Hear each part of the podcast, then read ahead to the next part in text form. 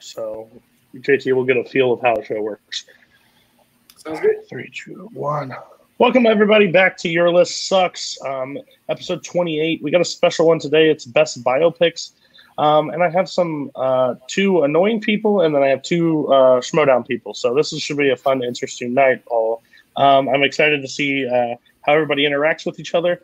Uh, biopics is a, a, topic that I really like. I think it's uh, uh, interesting when they're done well. Um, except when Bowman puts like uh, Bohemian Rhapsody as number one. But we'll find out shortly on that one. Uh, Bar, you're here tonight. Um, yep. You've been on the show for like seven episodes in a row. I don't know if people just don't like to be on or you just like punishment. But do you think you're going to have the best list tonight, or do you think your list is actually going to suck? Um, I think there's one that you're going to think is in the wrong spot. Um, however, I'm personally very happy with my list. Uh, I don't care what the internet has to say. I'm very happy with it. Yeah, uh, we'll see how many 1940 movies show up on your list tonight. Uh, next, we're going to go to Boatman. Uh, you're the youngest. You have really terrible taste most times because uh, you're actually like an 85 year old man. Uh, but how do you feel like you're going to do tonight? And how was it hard cutting down 100 years of cinema? Um, well, as everyone knows, I am a 12 year old who is also a time traveler, so I have lived all the years of cinema. But no, uh, this it was tough because I actually like a lot of biopics. Um, I think you're going to be mad at me for having a few movies too low, uh, but we will see. And next we have, uh, as of this recording, still uh, the Trivia Schmodown champion, movie Trivia Schmodown champion, Paul Yama. Paul, uh, do you think? uh, do we? Uh, uh, you normally have a bunch of pretentious takes that people. I can't hate on them because I haven't seen them. So that's the idea. Uh, yeah, yeah. You, I got to just pick stuff you haven't seen, so you can't criticize it. That's um, a smart choice, and send it to me uh, 12 hours before shoot. So that is exactly what happened. Uh, no, I'm uh, excited. I, I love biopics. Uh, I rewatched a bunch of stuff for this and watched some stuff for the first time, and I tried to make my list a little interesting. There's probably some omissions that people might be upset about, but there's a, a reason for all of that, and we'll, we'll, see what everyone else thinks. It's like putting spinners in opponent's choice on the wheel. No champion would ever do that ever. You disrespectful.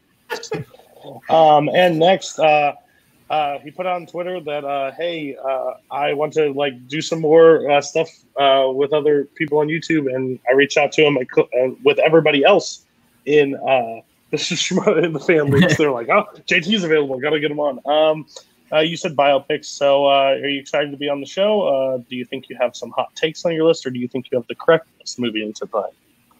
Um, I don't know if I have any hot takes. I love biopics. I'm a little bit of a history buff, so anytime I can trick myself to think I'm learning something and not just watching a movie, uh, like I'm not going to learn a lot watching 300, but I'll learn something watching Lincoln. They're very two very different movies. Um, so yeah, I don't think I have any hot takes, but I will say this: I didn't make my list what I think should be like the Mount Rushmore of biopics. These are more my personal choice movies that I just love and I rewatch over and over. So these aren't the ones I'm going to say these have to be the top ten, but these are the ones for me. I just love going back to revisiting, and I actually just got a lot out of. And that means you may be under fire tonight, but that's all right. People's personal opinions come in all the time. That's called Bar's strategy number one and he doesn't normally end at the bottom. So we're going to start with Paul. Never have. Paul, Paul, you've been on the show before. Give us your 10, 9, 8. If anybody has their movie higher in the seven through um, one range, please uh, say that you have it higher or yikes it. All right, go ahead, Paul. Um, yeah, my number 10 is a movie I love a lot, but it's also kind of a stand in for. There's a, a few movies about this person, and I kind of love all of them. Uh, but the one I chose is At Eternity's Gate, which is the 2018 biopic about Vincent van Gogh, starring Willem Dafoe. Um, I love that this movie feels like it was kind of made by Van Gogh, and it's kind of through his own vision, and I, I love that that about it. And it's I don't know, it's it's ode to art. I think it's really beautiful. But yeah, that's my number ten. Uh, my number nine is uh, probably the oldest movie on any list. Uh, that'd be 1928, The Passion of Joan of Arc, which is Carl Theodor Dreyer's uh, silent masterpiece um, Maria Falconetti gives, I think, one of the great performances of film history. I think it's an incredible and moving film um, that I think people should still see. I think it's very watchable for a silent movie, but I think yeah, it's an important piece of film history. I think it's great. And speaking of important piece of film history, my number eight is a little movie called Lawrence of Arabia. No one else? No, anyone? No. All right. You have the Criterion Channel. I, I, I, I unsubscribed, I unsubscribed uh, two months ago because I couldn't afford it. But yeah, I mean, not much else original to say about Lawrence of Arabia. It's one of my favorite movies of all time. I have it a little lower just because I think other movies get more into the character themselves a little bit more. Um, but I mean, I think it's the best shot movie ever. And I think that, yeah, the exp- exploration of kind of Lawrence as this figure in the movement and less of him as a person and more of what he represents, I think it's amazing. So, yeah, not, not original, but Lawrence of Arabia is kind of good. All right, yeah. Um, at Eternity's Gate, I actually saw this. Um, I think this is a very good pick. It's number ten. So again, I, I don't, I didn't love the movie, but I thought it was good. Um, I'm not the biggest art fan, uh, I have to admit, but his his eyes uh, get it. Uh, number nine, I'm going to do you a real quick favor. I'm just going to skip over because I looked on how to watch this movie, and it said you have to get this thing attached with Amazon Prime, or it could pay for 19.95. Uh, yeah, not going to happen either way. Like Spanish subtitles, but yeah. Oh, okay, cool. No, uh, and then we'll go to eight. Lawrence of Li- uh, yeah, that's that's a that's a good choice. When I was searching this topic when we came up with it, um, I expected maybe some people to have it a little higher on their list. Actually, um, especially Barr, Uh, his favorite year was like the '60s of movies. So uh, you know, It is a great. um, um, but yeah, yours yours is fine. I uh, can't really hate much of it because hell, you're nine. I haven't seen, and Lawrence of Arabia I've seen once. So, um, we're gonna go to Boatman. Give it to us, boat fellow. All right, my number 10 is uh, the Jim Carrey classic Man on the Moon. My number nine is Vice. oh, And my number eight is Raging Bull. uh, I have that at ten. You have Raging Bull at ten. Yes. Okay, we'll talk about your 10, 9, and then we'll, you both will talk about Raging Bull at then. I have Raging Bull a bit higher. Oh, oh, you have it okay, higher. cool. Then we'll, oh, go ahead. We'll spend plenty of time on Vice when we. Okay. Uh, yeah, Man on the Moon. Uh, Jim Carrey's great in it. Uh, it had Reese Witherspoon's great. Oh, wrong movie. Sorry, my bad. Man in the You movie. don't get to talk to 10, 9, 8. Stop it.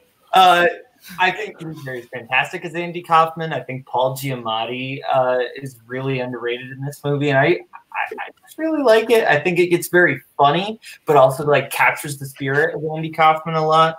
Um, my number nine, look, I get it. I get it. I think there's a lot of there's a lot of this movie that people didn't really appreciate on first viewing. I really like the style. I lot of I like a lot of the different things that are handled in this movie. Uh, I like the kind of fake out where they fake the the credits and then they come back in. I just like the style of it. Hey, uh, Man on the Moon. I think co-host said, "Please, I'm not on this episode. Can you please put Jim Carrey, Man on the Moon, on there because I he likes this movie a lot. Uh, this movie's fine. Uh, top ten, okay. The problem I have is that you put this at ten and then you jumped it with Vice and then put it there. Vice is on this list because of Christian Bale's performance, and that's about it. Like, if we're talking about, I didn't, I didn't ask for the list of acting performance in a biopic. I asked for best biopic, so it has to be the movie, and you picked the performance, and I'm sorry that you did that. And then you also put a better biopic below it. So I don't give people crap for 1098, but you chose Vice, so that's your own problem. And you put Raging Bull at eight, so we'll have a conversation about that later. Um, uh, we're gonna go JTE next. Start with your 1098. 10, 9, and 8. So just make sure I got my list up here so I don't forget. Um, number 10 for me is Serpico. Uh, again, as you talk about Vice, where that movie is very flashy, very directed, uh, this is not that kind of movie. It's very much Al Pacino in every single scene. It covers the few years of him being in the force. And for me, biopics are really about the actor becoming the character and embodying that character. And Pacino spent time with Serpico, and that story I think is so interesting, especially something that takes place in the 70s. Uh, Sidney Lumet directed it. He was one of the best directors of the 70s and 80s. Oh yeah. And for me, just Pacino, when I watch a biopic, I want to almost feel like I'm living in their shoes. And I felt like I was with every trial and tribulation with Pacino Terrell Serpico, I think it's his one of his best performances. Maybe not one of the best movies, but one of his best performances of just really becoming somebody different. And again, this is before Pacino was Pacino. This is like it's after Godfather, and this is a very different role than Godfather. So number ten for me is Serpico. Give us your name. Number nine, this guy mentioned earlier, Walk the Line. Now, there's a lot of musical biopics, and I think some of this comes down to what kind of music you like a little bit. Some people might say Ray. Ray came out the year before this and won a bunch of Oscars, but I'll take Walk the Line over Ray overall, even though I think Jamie Foxx did give an Oscar worthy performance. I think James Mangold, who's now one of the best directors working, in my opinion, I thought Ford vs. Ferrari was fantastic. Logan was fantastic. Uh, he just gives this movie a style, almost like an old school style.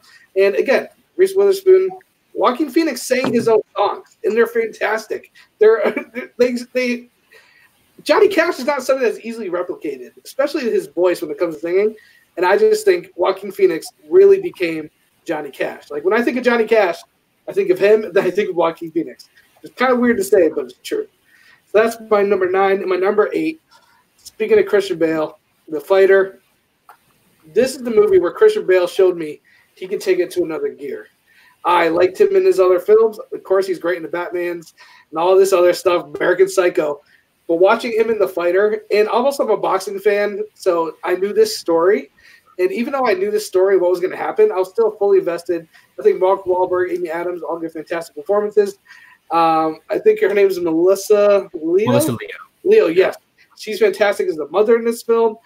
And for me, as a boxing fan, for who's seen so many boxing movies, uh, and I'll mention an even better biopic that's a boxing movie later, but this movie brought something a little bit different, fresh, and it did what boxing movies should do make it about the actual character more than the actual boxing.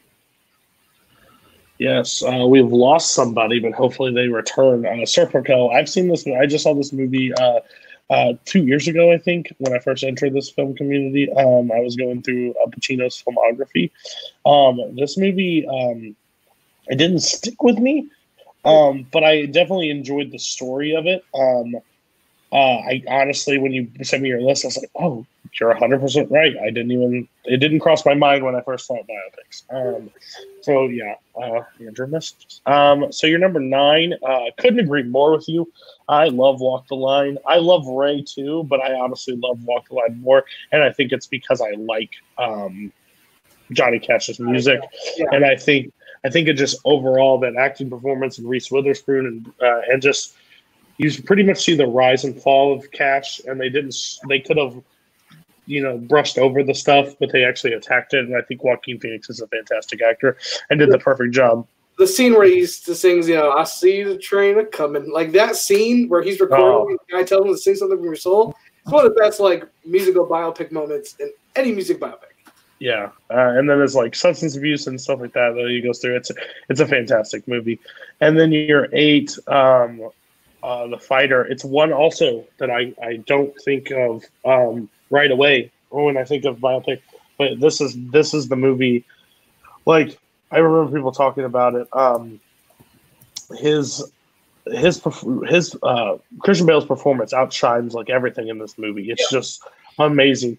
I, I even made a comment when I first watched it. I think they look for the most brash, angry woman of Boston ever to be in this movie because they all just look so angry and so mean and so Yeah. it's just it's fantastic. And I think Mark Wahlberg is one of his best performances in this, playing alongside Christian Bale. Uh, yeah, it's it is one I go back to at least once a year. I think it's an amazing boxing movie with a great story. Um, okay, I, I guess I might watch it after this taping. Yeah. Talking that about sounds, sounds like a good one. Okay, um, pause. Uh, we had Bob. So my internet literally just went out at my place. Sweet. Yeah. So I guess can Coho do your list? And uh, that would be awkward. Um, I will. Here. I will argue Bar's picks because I like Bar's list a lot. Honestly. I mean, I mean, if it I- comes back, we'll throw you back in. Like if you can, if he gets back on, you can. Or because are you Or working on wanna just- cellular? Are you on your working on cellular right now? cellular? I'm on my phone. Yeah, that's going to last for a short bit. Um, Yikes. No, it, my, my phone's fully charged. No, I meant like data wise. Yeah, that's Um, killing your data. That's like killing your data plan. I feel like. You have right? unlimited. Well, yeah, take take over for me for a little bit, Coho. Okay, he can at least do your ten nine eight. We got time to go through seven. I'll do your 1098 and then we'll see what we can do from there. Cool. Sorry about Okay. this, guys. Good. I No, you're good. Literally, You can't do anything about it. yeah. Just put me in the green room from now, and I'll. If he swaps over, just pay attention. Okay, I will be watching them. So, uh, I don't know how I'm going to edit this, but we'll do some stylized cuts then. Uh, Oh So- yeah. just- oh, no, put a picture, put his picture over your face and just. talk. I'm literally going to ask uh, Brian for the GIF of Bar and put it over me. Anyway, Yeah, uh, yeah. uh, I'm not Andrew Barr, but I but I'm here. Hi. Yeah, life found a way for you to get on the show. So, uh, can you give us bars ten nine eight and see if the show doesn't run right off the rails? Absolutely. All right. So uh is number 10 uh Raging Bull which got uh yikes. So we'll, we'll wait on that. Disgusting. Okay. Uh, cool. Number 9 is Malcolm X. Yikes! Yikes. Wonderful. Uh and uh, number 8 uh I've never heard of this. Uh Yankee Doodle Dandy. Guys, when it comes to Yankee Doodle Dandy, this is a movie called Yankee Doodle Dandy. Uh I actually don't know what this one is, but I'm gonna I'm gonna check real quick to make sure that Bar can help me argue. Wow. It's, Okay. it's, it's it's James Cagney. Uh, this movie is about um Thank you, Paul. George Cohan, I believe. Uh, Yes, and George Cohan. yeah, it's a He is musical. a musical composer, playwright, actor, dancer, singer, blah blah blah. Oh, then of course this is on Bar's list. It's like it's from the 40s. It's kind of musical. Of course this is on his list. Uh, I'm surprised he didn't find a way to figure out how to put Wizard of Oz on here. Um, but yeah, like it, it sounds like fun. Rose- Sweet. I'm glad, I'm glad we get a full round before we have to bring you back. This is fantastic. Raging Bull. I can't talk about anything besides Yankel. Yankel. Yankel. Yeah, wow, this is rough. We're moving along. Uh, we're gonna go to uh, Paul for your seven through uh, four, one at a time. Uh, yeah. So my number seven uh, is from my favorite movie year of all time. It is one of my favorite films of that year. Um, and I think it's my favorite performance by this actor, and that's Brad Pitt in The Assassination of Jesse James by the coward Robert Ford, um, which is a, a brilliant film from 2007, uh, directed by Dominik. Uh, I think that this takes the idea of Jesse James and turns him into such an interesting cultural figure and sort of gives you a look at him. And also, it's kind of also a biopic about Robert Ford. And I think the duality of those two men, where you see the way that Robert Ford looks at Jesse James, and and it's sort of almost his his way to fame is is Jesse James because he, he knows that him he on his own is not really a notable figure in history, but he achieves that status by you know the titular assassination. And I think the way that it takes this idea of celebrity and sort of inverts what that means, especially in the context of the time period that this takes place, um, I think is incredible. I think that Brad Pitt just has such a command of the screen whenever he's on screen, and the ensemble cast is is amazing. And I just think this is a, such a thoroughly interesting and well executed biopic that I think is really underrated and underappreciated. I can't believe it bombed. That's such a bummer. I, I think we could have more talk about this being your favorite year of cinema. Um, I just think that is an interesting topic. I would love to have that conversation. Um, but I absolutely love this movie. Um, I am kind of like it's it's it's, it's going to sound awful, but I'm kind of like a Jesse James like kind of like I like to hear stories about him. Like I think it's a fascinating time in history, especially like that just gunslinger, just wild times, just do as you please, and like how it all worked and uh, his story and the different tellings. But this is my favorite telling of that, and like the telling of the whole uh, story. it's uh, I've really in this community I've never heard anybody bring this up, so I was really surprised when it landed on Paul's uh, list. Um, everybody else, I'm really curious. Uh, this was not on your bio. This is not on your list. Uh, haven't seen it. Just not a fan. Didn't think of it. What say you? Uh, beautiful trailer. First of all, I remember seeing the trailer for this movie and thinking this thing should win best cinematography just from the trailer. Uh, I went and saw the movie, and it is, and they call it. They, they say the director is a little bit uh, Terrence Malick light in some ways. I think he actually worked with Terrence Malick before this. Uh, he's like his protege in some ways, from what I heard. Uh, it's not a bad movie. I think it's just very long. Uh, it has a very slow pace, and I did have trouble sticking with it for the whole movie, but it is beautifully shot. Uh, Brad Pitt's performance is good, and Casey Affleck, I think, is fantastic in it. Uh, they're very subtle performances. This is not like big over the top western. Don't love the movie, but I appreciate watching it. It's the best thing I can say. Uh, yeah. I will say uh, this is one I just haven't gotten to. So, yeah. That's the Paul to go to. And uh, Bar.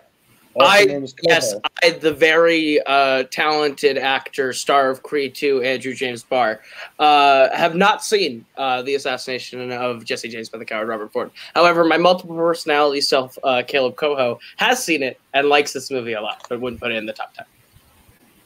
Oh. So, Paul, you're wrong by one of his personalities. Um, Thanks. Kenneth, give us your number six. All right, Patricia didn't like that one, but uh, no. so Patricia my did number not like six. that one. My number six is uh, not a, con- a biopic necessarily in the conventional sense, uh, and that, that is The Wind Rises, which am is I am the captain now. I am which the is captain now. a 2013 film by Hayao Miyazaki. At the time, it was his swan song as a filmmaker. Um, we now know that to not be the case. Um, but this is just one of my favorite animated movies ever, and I love that it takes Miyazaki's passion for aviation and sort of distills it into this man's life. Um, and it's you know it's based on a guy who's got a really conflicting history, just because he's responsible for these machines that have been used like as, as weapons of war, and I think he himself was very much a pacifist, but was working within this system in which he was kind of forced to to make something that he didn't want to make. And I think that's such an interesting story. I think the love story at the center is also incredible. Um, it's there's so much pathos in those like small scenes between them. Like it doesn't dominate the movie, but I just think it's breathtaking.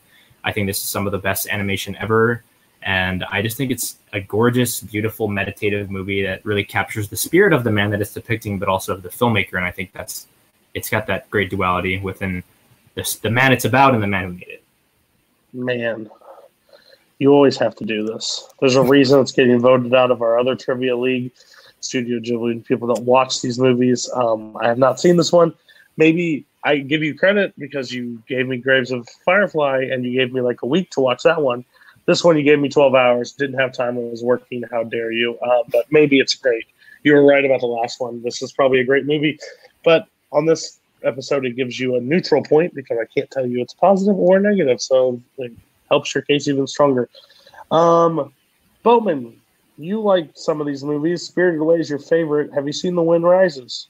Uh, I have. Um, I this isn't like top tier Miyazaki for me, but like definitely mid tier. It's a good movie. So uh, I, I enjoy Wind Rises a bit. John Krasinski, Emily Blunt. Uh, yeah, Um, Been a while. JTE or Bar slash Coho? Uh, I missed this one. Was this or before or after Ponyo? 2013, so after it was it was Was the after, last okay. movie he's done. Yeah. I've seen almost all his films up to Ponyo, and I just haven't caught up with Ponyo or this one. And I know he's got another one coming, so I just haven't seen it. Here, uh, Andrew Barr says he hasn't seen it. Caleb Coho says this is his favorite of the three Ghibli movies he's seen, and I like it a lot. And I didn't know it was a biopic, so that's cool. Yeah, Jiro is a real man. I did not know that. That's actually that makes it better, actually. All right, give us your five. All right, so my number five is a movie I rewatched for this list. Um, it's another Brad Pitt movie. Uh, it's 2011's Moneyball. Mm. This is one of my favorite sports films ever. Um, I am a huge baseball fan, and I think the story of Billy Beane and and the a, the Moneyball A's was something that was just waiting to be put to film, and I'm so glad that it was this creative team that sort of assembled it. Um, like just some of the scenes, I think, just stick in my mind so heavily. When Billy Beane's sitting in the Coliseum by himself, listening to the game on the radio, I think the way that you see him express sort of a lot of these complex, rate like different emotions rushing through him in such a simple way is incredible. I think the relationship with his daughter is some of the best stuff in the movie. I always tear up at the end when his daughter sends him the tape of her singing um, "Enjoy the Show," and I just think it's a thoroughly, incredibly executed. The trade deadline scene's amazing, um, and it, it's a great movie, and it's about sort of baseball stats and data, which is kind of a crazy thing to make a really interesting movie about. But I think it's one of the great biopics and one of the great sports movies of, of all time. Uh, Coho, correct me if I'm wrong. No one else had this on their list, right? Okay. so I'm I I would say probably I'm the biggest baseball fan probably on the call. Me and Paul will go hand in hand probably in that. Um, and the biggest problem with this movie that I've always had is Moneyball is such a great story, but they lie to your flipping faces so bad in this movie.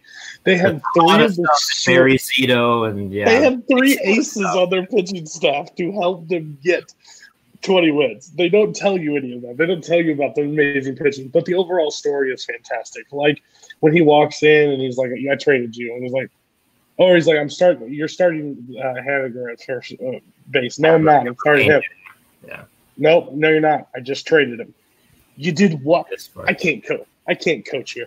And like he sits there in the, I think the scouting room is one of the best idea, like the one of the best scenes where he's yeah, when, basically he, when he's, when he's doing this, when they're talking about this guy's got Yeah. a girlfriend and all that stuff. Yeah. Yeah, he's basically he's like, we're not we're not going to replace these three. Or is there any chance to replace them? No, there's not. So let's stop. Let's change everything we're doing. I just think it's a great thing. It's it was the big change of baseball. Baseball switched at that time frame, and uh, people not everybody plays Moneyball, but they started paying attention to analytics and stuff that matters. And baseball evolved at that point instead of. Uh, so I find the story fascinating. It is literally in my top five uh, sports movie, baseball movies especially, but top five sports probably. Um, I think the story is fantastic. Um, especially Billy Beane going from a player to the GM and not realizing what the pressure that they put on a person and can't live up to the hype. Um, Moneyball. Um, eh, what say you guys? What do you guys think about Moneyball? Uh, JT, you can go first. I love this movie. I, I had I struggled not putting it on my list. It's for me. It almost feels more like a behind the scenes of how baseball works and like the process of trading and you know the when it comes down to numbers. And it was more for me like a movie about how this guy changed the way baseball was managed in a lot of ways. And that's why I struggled putting on my list because when I do go to a biopic, I really want to learn so much about the character and the actor or the person the actor is playing. And this one, I feel more like, yeah, I got to know Beane, but it was just more about the behind the scenes stuff. Uh, there's a movie on my list that you could probably say the same thing about, but it felt harder for me to ignore. But no, I love Moneyball. I think it's one of my favorite sport movies. I think Brad Pitt's great in it. It's just for me, it came down hard to. It is a biopic, like you said. Sometimes you name off one of these movies, you're like, oh, yeah, that is a biopic. So this was the one that jumped at me. So I kind of just kept it off the list. But trust me, it danced, it danced around making my list. I'm mad at myself for forgetting this movie because I love. Okay, I'm notorious in this community for knowing nothing about sports, but I love, love, love this movie. The scene uh, when Brad Pitt is doing like the trading over the phone. And he's like doing all the stats, and he's like on three different calls with three different people, and he's just pointing at Jonah Hill the whole time. I I like that a lot. I think it's very entertaining, and it, it makes baseball interesting to me as someone who uh, probably can't sit through an entire game of baseball. Stop. You're not helping your case. um, what does Barr say about this? Uh, Barr says this just missed his list. He really likes this one.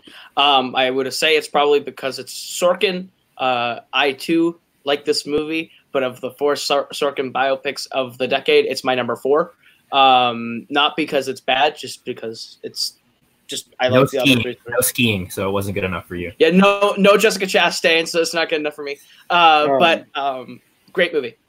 Oh, that scene where he tells him to play first base, and he's like, "It's extremely easy. It's like extremely difficult."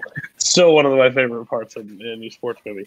All right, give us your four, so everybody can just stare blank at you. Time for my uh, hipster pick, whatever, if you will. I thought Uh, we already crossed that. This film, I think, is an absolute masterpiece, though. It's 1985's Mishima, A Life in Four Chapters, which is a Paul Schrader film. Uh, Paul Schrader of First Reformed, Taxi Driver, Raging Bull fame, et cetera, et cetera. Uh, it's a story about the life of famous uh, Japanese author um, Yukio Mishima. Uh, tells one story. It's four in four parts, as the title suggests. One story is about his own life, and three of the stories are short stories with him inserted into them. Um, and I think that's such an interesting framing device to use in author's stories to tell his own. Is I think really a brilliant idea, and the way it's executed, I think it's got some of the best visual imagery um, of of the '80s. I think it's beautiful. You see all these popping colors, and um, deep blues and bright reds and this golden tower. Uh, it's just such a great exploration to Mishima as a man and sort of what he valued and how his pride was ultimately his downfall. Um, yeah, and I know it's not a very well seen movie, but I think this is an incredible movie. Um, owned on Criterion Collection, and this is uh, yeah, it's just fantastic, narrated by Roy Scheider. Um, it's just great stuff, and I would highly recommend anyone that's interested in in you know literature or just interesting figures that have sort of conflicting views on stuff to, to check this out. It's it's really great. So when I looked this up, I had two options. I could rent it for three ninety nine or pay thirty dollars for it on Amazon. I didn't do either, but I will check it out. Um, thank you for uh, sending it so late. Uh, I tried uh, when everybody sends me this. I try with their top fours. I try to at least get see them if I haven't. Uh, there's no chance to see this one at this time, but uh, it sounds interesting enough. I will definitely check it out. I like biopics, so can't hate your choice for it. I just can't give you any feedback. Um, Bar doesn't even have to answer this. I'm per- pretty sure he hasn't seen this. Boatman, have you seen this? I have not. Cool. Uh, JTE, you were uh, the great Ecuadorian film uh, reviewer. Have you seen this? I have not. Okay. I, you I have will not, say- Coho. No, no, but I will say the moment he said Paul Schrader, I was like, oh, of course, of course, of course, that made Paul's list. So oh, Fair. Okay. He so we're going to move. We're going to move to Boatman. You've sat there a while. You've put Raging Bull and Vice just slightly under Raging Bull. So I'm excited to see where you go from here. Give us your seven. I'm scared. Um, my number seven, You should be.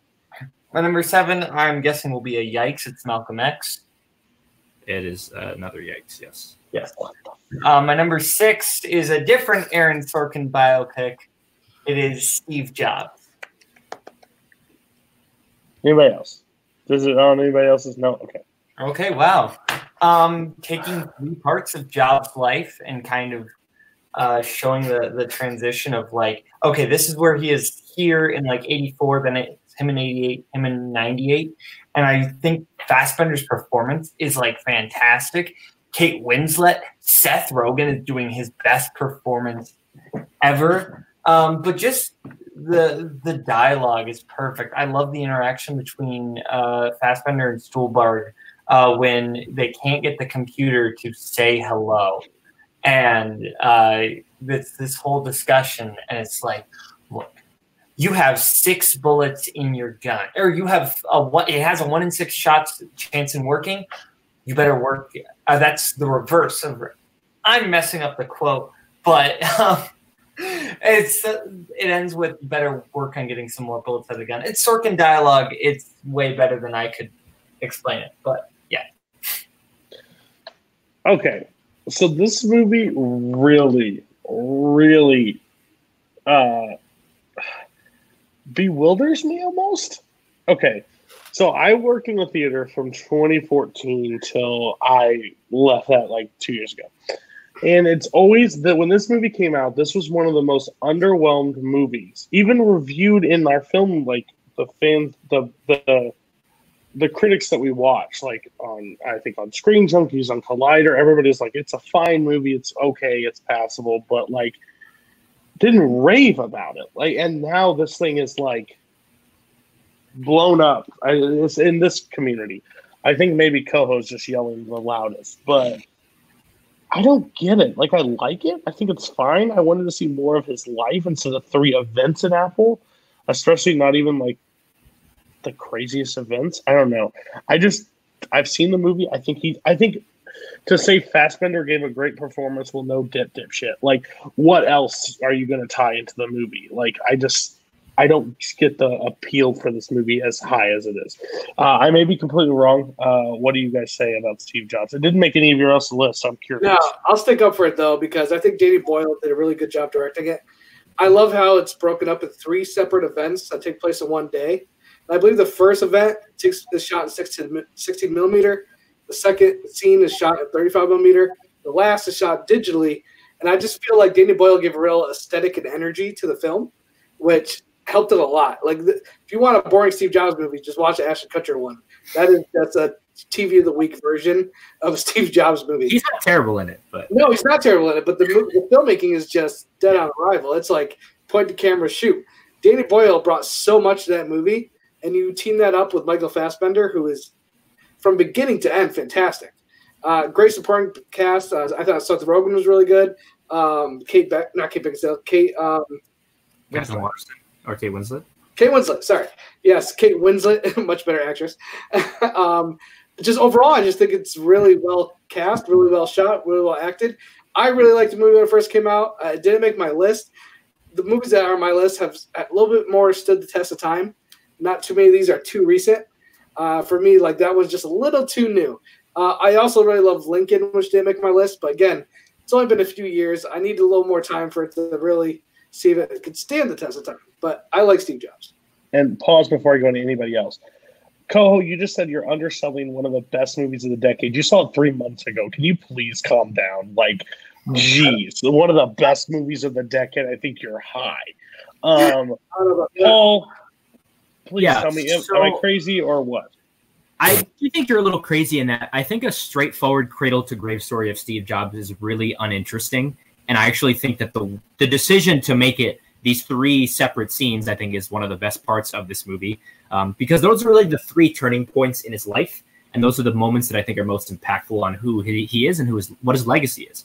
Um, again, in this house, we respect Katherine Waterston. I think she's incredible in a supporting performance. The, the cast is great, but I think that decision is really what distills the story into the most interesting element. And I actually do think this is a really great movie. I think this is really one of Danny Boyle's best movies, and it's not necessarily recognized as, as much. I think it's gaining a little traction just because I think when people go back to it, it's sort of it's a little left of center of what a general biopic is, and I think that's what kind of sets it apart from a lot of these movies. And Fassbender is really great. Like you know, Steve Jobs has been you know performed many times on stage and on screen, but I think this is the best version of that. Um, and I think this is the best version of what a Steve Jobs movie can be, really. Just because I, I don't think that Steve Jobs, like in college when he's dropping that, I, I don't think that stuff's interesting. Um, so I think this is the best approach. And I think it's a really great movie. It just didn't didn't quite make my list. I just love the you know some other biopics a little more. Well, hot damn, two people that absolutely love this movie but didn't put it anywhere near a top 10. Okay. Uh, Bar, tell me, Uh, I, I already know you love this, so let's go. Uh, I, Caleb Coho, uh, K Dog for short, love this movie. Uh, I think it's the best movie of the decade. It's the greatest of Michael Fassbender's career and Danny Boyle's career. Uh, but me as Andrew Barr, I really like this movie a lot. Um, I didn't think about this one, but it, it even it still would not have made my top ten list, even if I did. But I really like this movie a lot.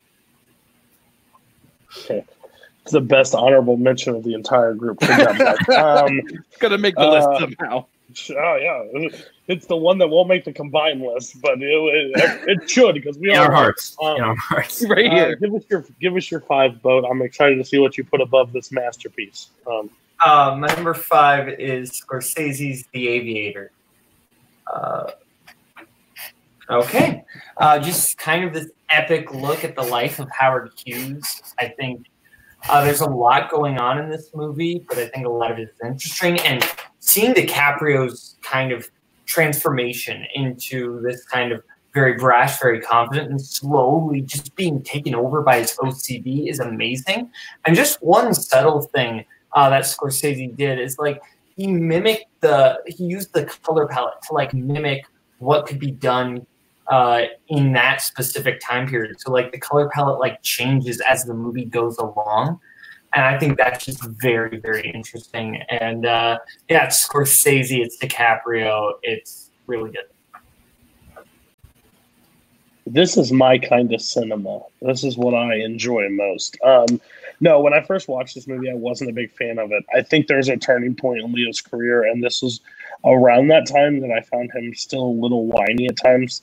Um, but then on rewatches, um, I absolutely love this movie. It's in my top ten of uh, Scorsese. Um, I think the story is very interesting. I love everything you explained.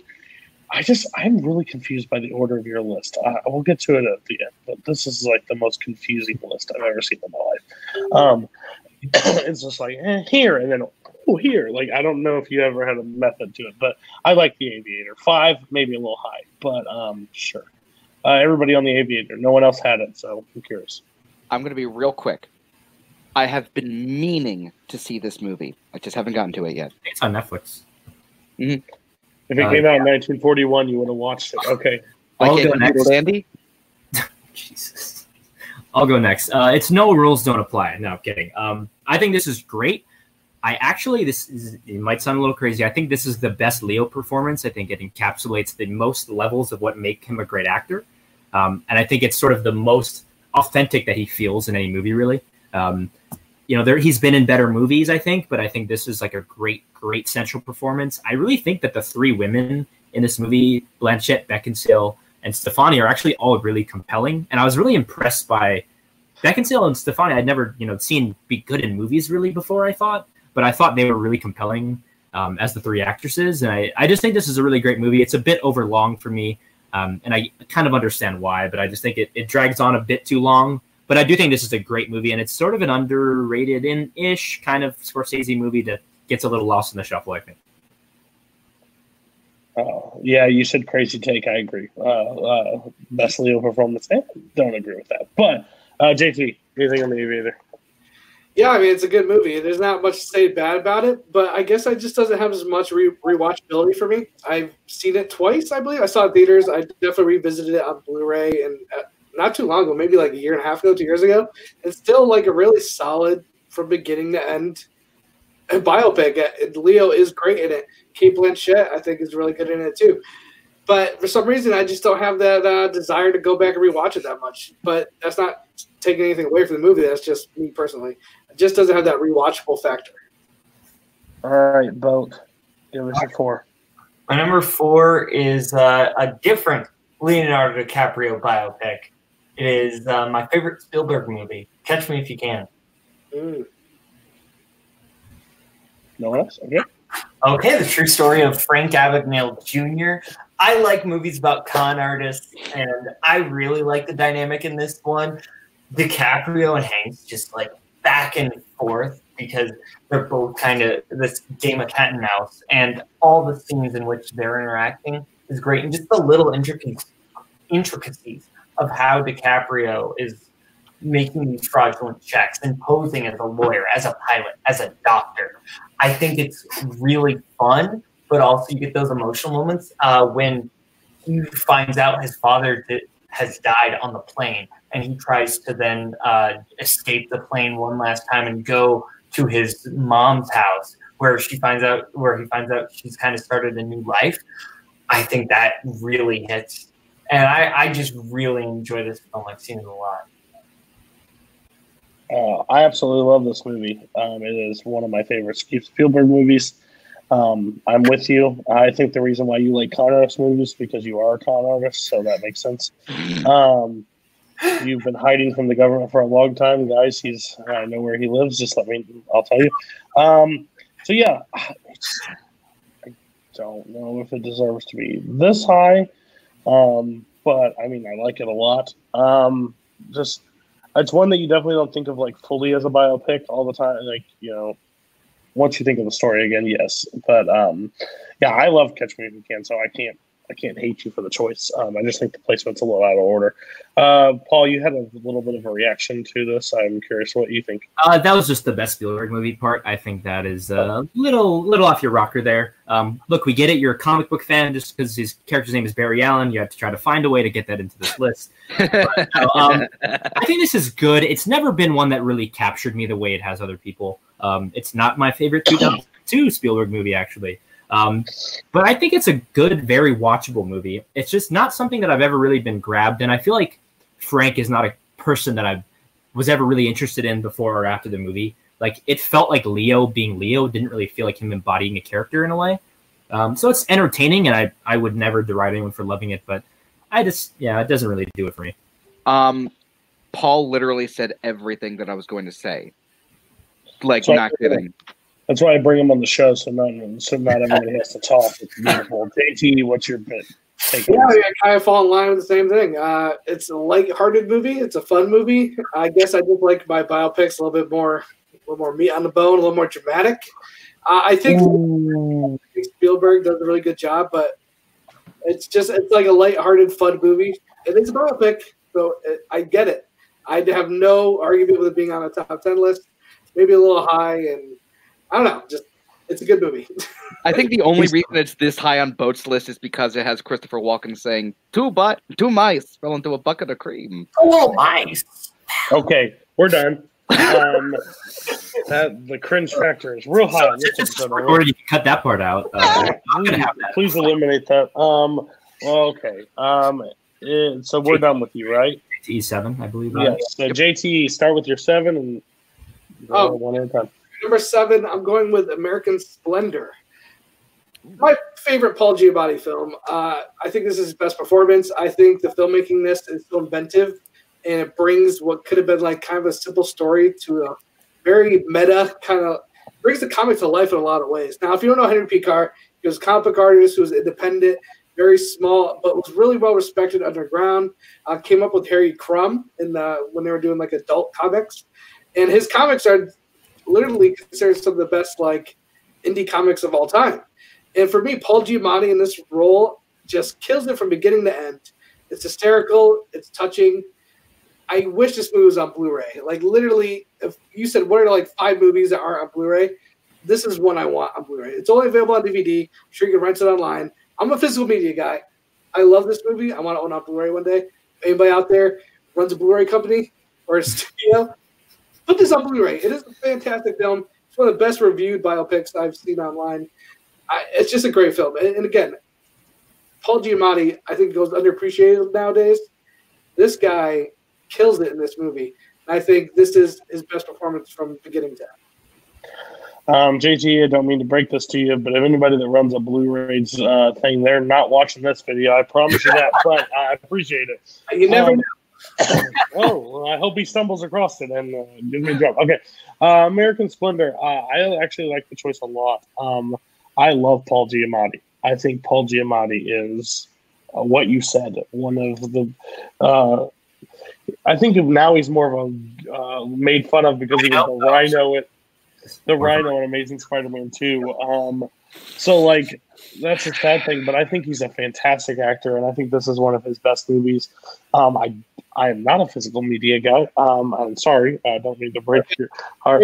Um, um, but um, I I I would love it to be. I've seen I saw it on HBO not too long ago. It's on HBO Go. Um, or now. Uh, it's it's it's a fantastic movie. I, if you haven't seen it, I would definitely go check it out. It's uh it's not too long. It's it's Yeah. it's about the right runtime. Um, And the way they what do you guys? the wall, Go ahead. like the movie breaks the fourth wall in the most interesting ways, where the Yeah. real life characters that the actors are playing interact, and it's fascinating. And it's almost like you're watching this weird meta behind the scenes scene. I don't know. I just love the way it's structured. Really.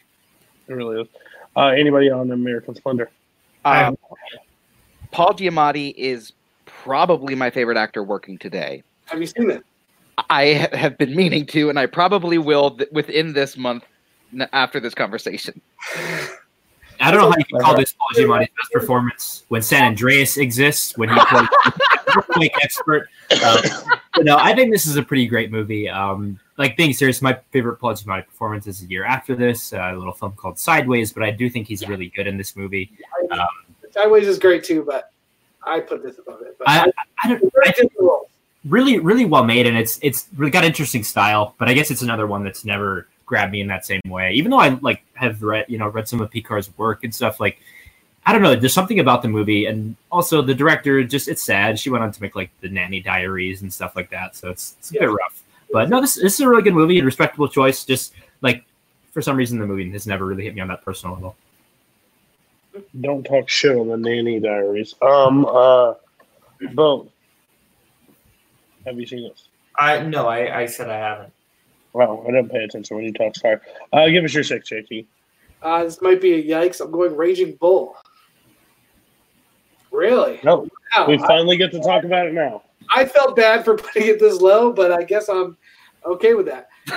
Raging Bull. Like you look into the '80s, and when you say what is De Niro's best role, 95% of people are going to point to this movie. He might have had more fun roles. I mean, I love him in Goodfellas and some other films, but from beginning to end, what he is able to do without doing a lot. Like this is not a role where he speaks or talks a whole bunch or is just like you know, you know, doing some mafia type guy. Everything he does in this movie is just underlining. It's just it's beneath, and it boils to a boil basically at the very end where I, it's just, I mean I feel like anything I could say will do it justice compared to all the essays, reviews, and the books you could read about this performance. Uh, he really kind of, and again, Scorsese, I think the black and white looks phenomenal. The boxing scenes are shot differently than any other boxing movie before it. And I'm a huge Rocky fan, but the way he shot this made boxing more violent and more in a way that's never really been done before. And I think Joe Pesci, this is really like his coming out party. He had been in some smaller films before this, but this was like put Joe Pesci on the map. And I think the relationship between him and Jake LaMotta is just amazing. And with his wife, there's just too much good to ignore it, really. It's not an easy movie to watch. It might not be the most watchable. But I think when you want to watch a performance, one of the best performances from an actor in the 80s, 90s, 70s, you name it, it's got to be uh, Robert De Niro and Al Pacino. Robert De Niro and Raging Bull, not Al Pacino. Uh, two people, two other people had this. Uh, Boatman, say your piece first, and then Bar. Uh, yeah. So uh, this movie is amazing. Uh, the reason it was a little low is because I think it kind of drags a little bit towards the end uh, when he gets arrested. But other than that, I think it's really great. It is. I, I don't know if I can call it De Niro's best, but like top three best performance. Here, what would you say besides this is the best? I'm a big The King of Comedy guy. I that one really hits me. I'm also a big Taxi Driver guy, but Taxi Driver is probably one A, one B. mhm. I would say Godfather as it's a great supporting role, but he is doing like a Brando kind of impression a little bit. Yeah. For me, Taxi Driver, Raging Bull, both Scorsese. Mhm. But yeah, Uh, uh, I think the, yeah, the, a lot of the scenes really work. The tension between Pesci and De Niro when you know he's asking like, "Did you have an affair with my wife?" Like, I, I think that really hits. It's it is a really great movie, and I probably should have put it a little higher, but I like a lot of the ones in my list more. Um, I I think this is one of the best shot movies ever made.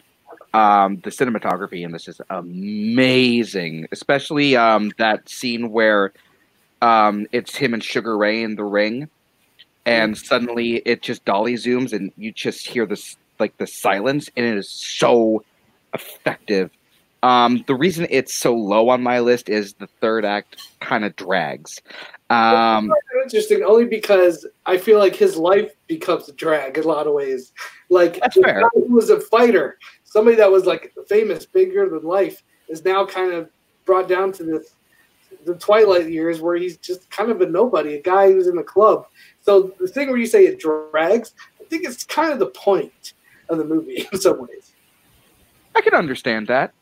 Um, Sorry. It's my number ten. It's still my number ten, though.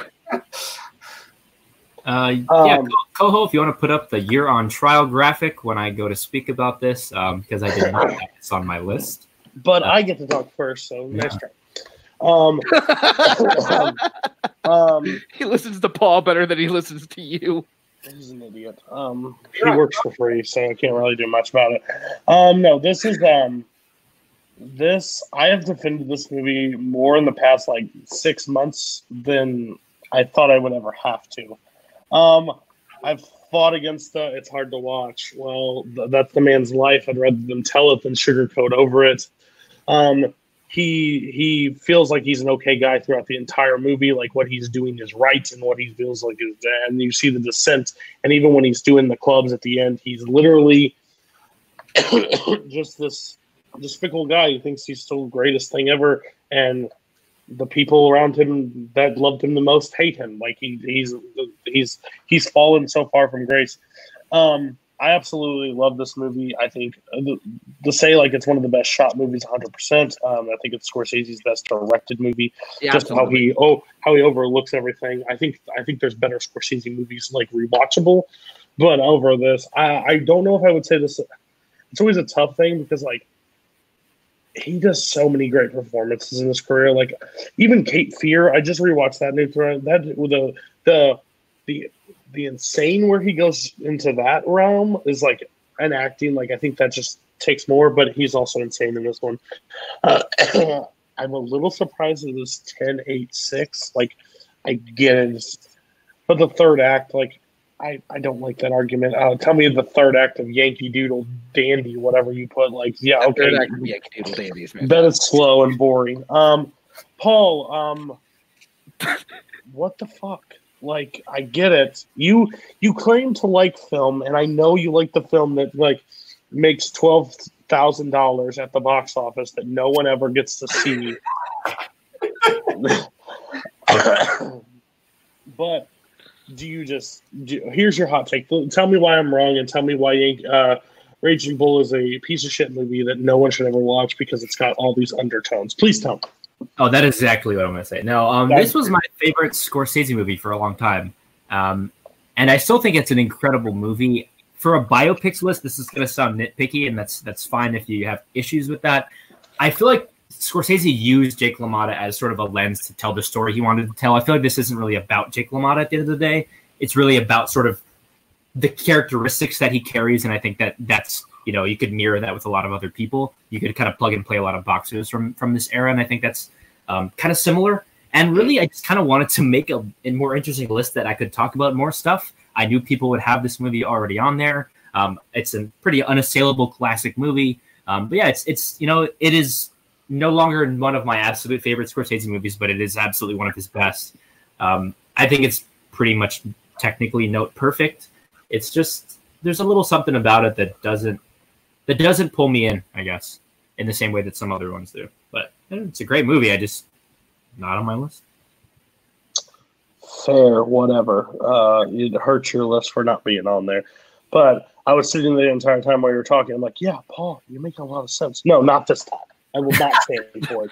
Your persuasion will not get me to agree with you. You are wrong on this one, and I will stand by it. All right, we're moving on. Uh, who was that? Uh, that was JT. So give us your five. Uh, number five. This was a tough one for me to put on here because not all these movies are exactly 100% correct, Hist- historically correct. Uh, but to me, I'm going to let that slide, and I had to go with The Social Network. Yikes. Yikes. Uh, same spot. Okay, so it's yikes. It's at least out of the top four. All right, in the top three. So uh, we will wait to talk about that one. Um, I'll let my cards. Uh, that's a good good pick. Um, okay, go to your number four. Number four, another movie that is not historically accurate but cannot be ignored. I think it's one of the best films of the decade it came out in. That is Amadeus. Yikes. Yikes. All right. Okay, we're we're um, we're one way. So bar, uh, give us. You get to actually talk this time about your list. Um, give us your seventh yeah, or fourth. himself in. Uh, my. I number love it. My number seven. Uh, you may as well get Coho in here because my number seven is Rocketman. Yes, God, yes. you can get you can slap the recency label on me all you want, but I love this movie because I am an Elton John shill. Um, but also, I think what this movie does that I really, really like and really connects to is not only are the performances absolutely fantastic, but also um, it takes what people have been slapping it as as a traditional biopic, but it adds a lot of other elements to it, um, especially the fantastical elements, which I really, really liked.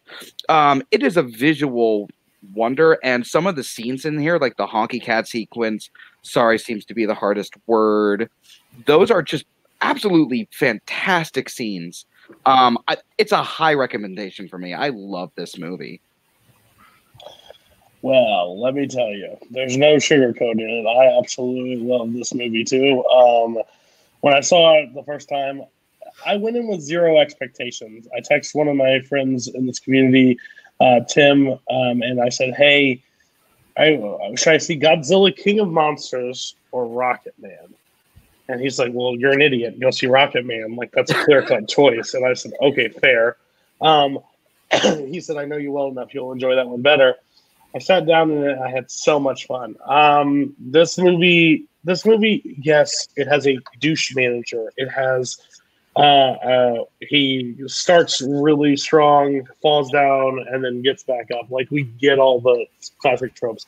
If it happened to the man, I'm okay with seeing it. I uh, this also has one of my favorite movie stories. I went on the second view to get a refill, and the person this person goes, "I like this movie, but he's a little too flamboyant," and I was like. Do you know who Elton John is? Like, it was one of the best uh, comments I've ever had to make. I think, personally, as myself, everything aside, I think it's fine to be on your list. It is a little high, especially what you put underneath it. Um, but I absolutely love Rocketman, so that's a especially recency bias. But uh, no one else had Rocketman, which I'm not shocked by, but uh, I'm excited to hear what everybody says about Rocketman, and so I can boot you all off call. Uh, I'll go. Uh, I'll be honest, this is probably a bit of a hot take. I like this movie a lot, but I think No Bryce, Vice. It's no Vice, right? Okay, fair. I think Bryce Dallas Howard is pretty bad in this movie. You're insane. I'm sorry. I think she's a she's really over the top and like Are you kidding me? Hold on. I She don't like her in this I do not like her performance in this movie. I like her. I'm sorry, Coho. I'm sorry. Um, but yeah, that's that's my big issue. So Bryce Dallas Howard just out. Got it. But. Vice, bring it in. Cool. Um, JT. Yeah, I, it's fine. I liked it. I enjoyed it. Uh, nothing. I've seen like this kind of style of musical before. Reminded me a little bit of Across the Universe. Not as trippy as that movie, uh, and I don't think that's even that good of a movie. To be honest with you, I think Rocketman's better. But while I, I think it was inventive in some of the ways it did things and telling it and like again breaking the fourth wall, doing these loud you know these musical numbers. I thought it was good. I just it's not like a first of all, way too early for me to come close to my top ten. And even if it was five years from now, I don't think it'd make my top ten. It's just it's good. It's really good. Just not great. Uh, no Johnny Cash. I get it. Yeah, Yeah. I feel pretty similarly. Honestly, I was not really wowed by it. Um, I think the pacing is really stilted. I think it kind of jumps around from scene to scene in a way that doesn't flow very well. I think the, it loses momentum a lot of times. Um, I don't really know what is going on with the entire John Reid plotline. I was really just it was really all over the place. I thought his characterization was really inconsistent. I think Jamie Bell is actually like pretty incredible in this Yeah. movie. I think he's the I actually think he's the best part of the movie, like as good as Egerton is. But the movie overall, I think, is just it's it goes and fits and starts, and I, it's just not it's not great. I feel like it's uh, I feel like I'm just much more interested in other biopics, and I think part of that might maybe just because I'm not a big Elton John fan. I think that definitely plays a little part of it. Um, I, I just feel like none of the even the musical numbers. I feel like I wasn't really transported in the same way that it, it wanted to. Um, so it doesn't really deliver for me on that level. But uh, Coho, we have one. No, do never stop that. We're not talking about Bateman or Bibbs on the show at all. Um, they will lose. Oh, that's spectacular. Okay. Oh wow. Uh, that's why I don't let you. I shouldn't let you on the show. Um, uh, give us your next one. Uh, bar. Yeah. this is one I'm not expecting any yikes at all, but for some, but I love this movie. Uh, to me, it is like a sports crime drama meets Fargo. It is I Tonya.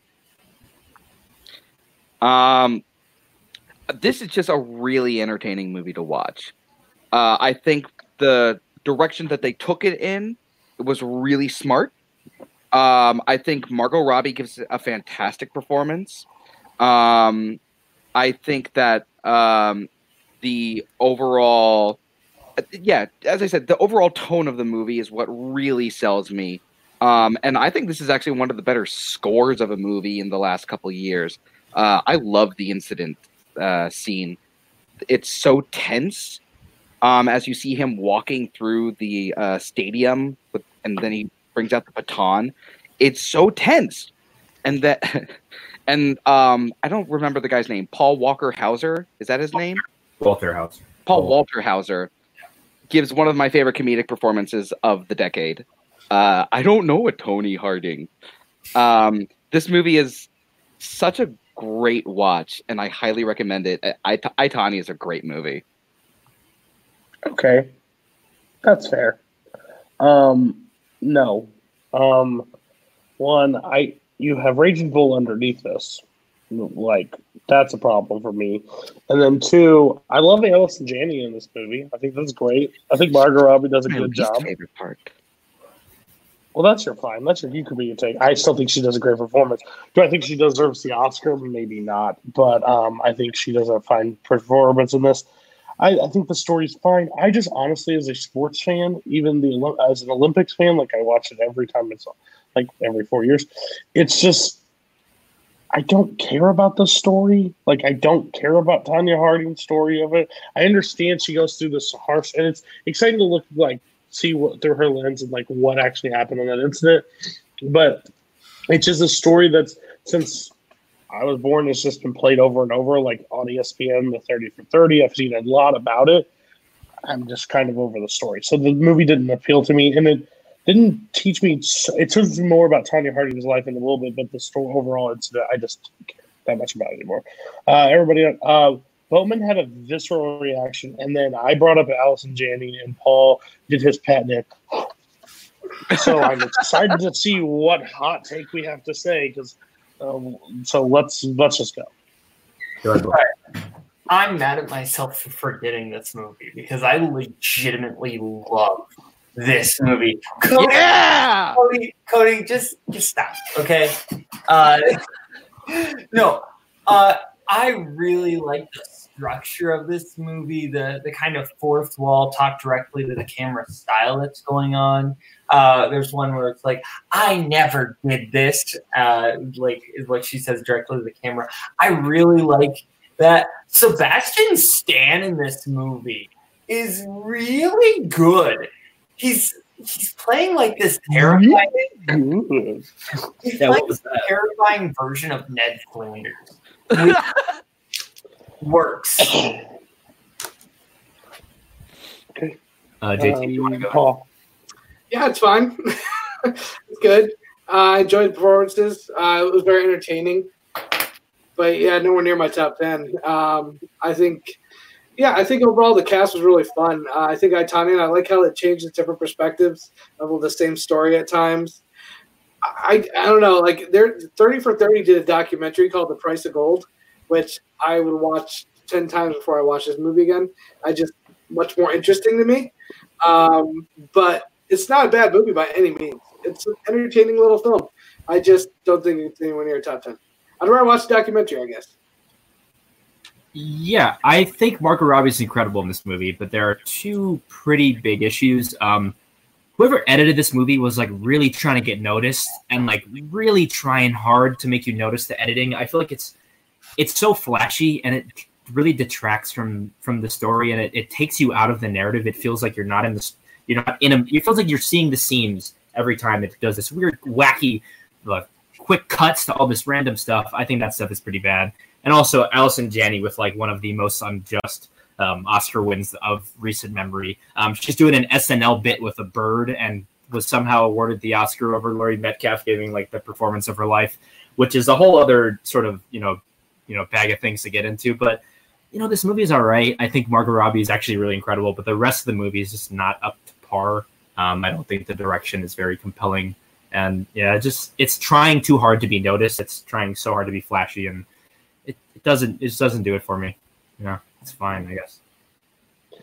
Oh yeah, let's please get in another conversation about Metcalf doing their role from Roseanne. Okay, awesome, good job. Let's move along. Uh, go to your five.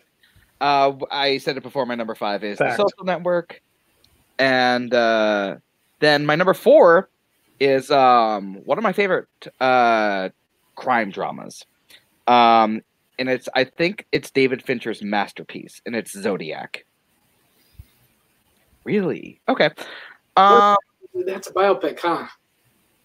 Technically, we'll talk about that. We'll talk about that. Go ahead. Man, 'cause I'm. I would put it in my top ten. I didn't even think of it. Um, I I think this is David Fincher's best work. The tension in this movie you can easily cut with not just a knife, but like an entire like like a butcher's knife. Um, the performances in, in this movie are fantastic, and it might be Mark Ruffalo's best performance to date, in my opinion. Um, and it doesn't feel as long as it is. It doesn't feel like uh, the three hour movie that it is because it's so tight and well directed and well acted and well written. And John Carroll, John Carroll Oates, Lynch. Lynch. I always do that for some reason. John Carroll Lynch in this movie is unsettling. He is very unsettling, as well as that basement scene. Um, I think Zodiac is so close to being a, like a masterpiece. I, I think it is a masterpiece. Yeah. Um. So when you put this on your list, so how my I work my show is you define it to me. I don't really go through with a fine tooth comb and say ah, I don't really count that. Get it out of there. This one was a tough one because yes, technically biopic.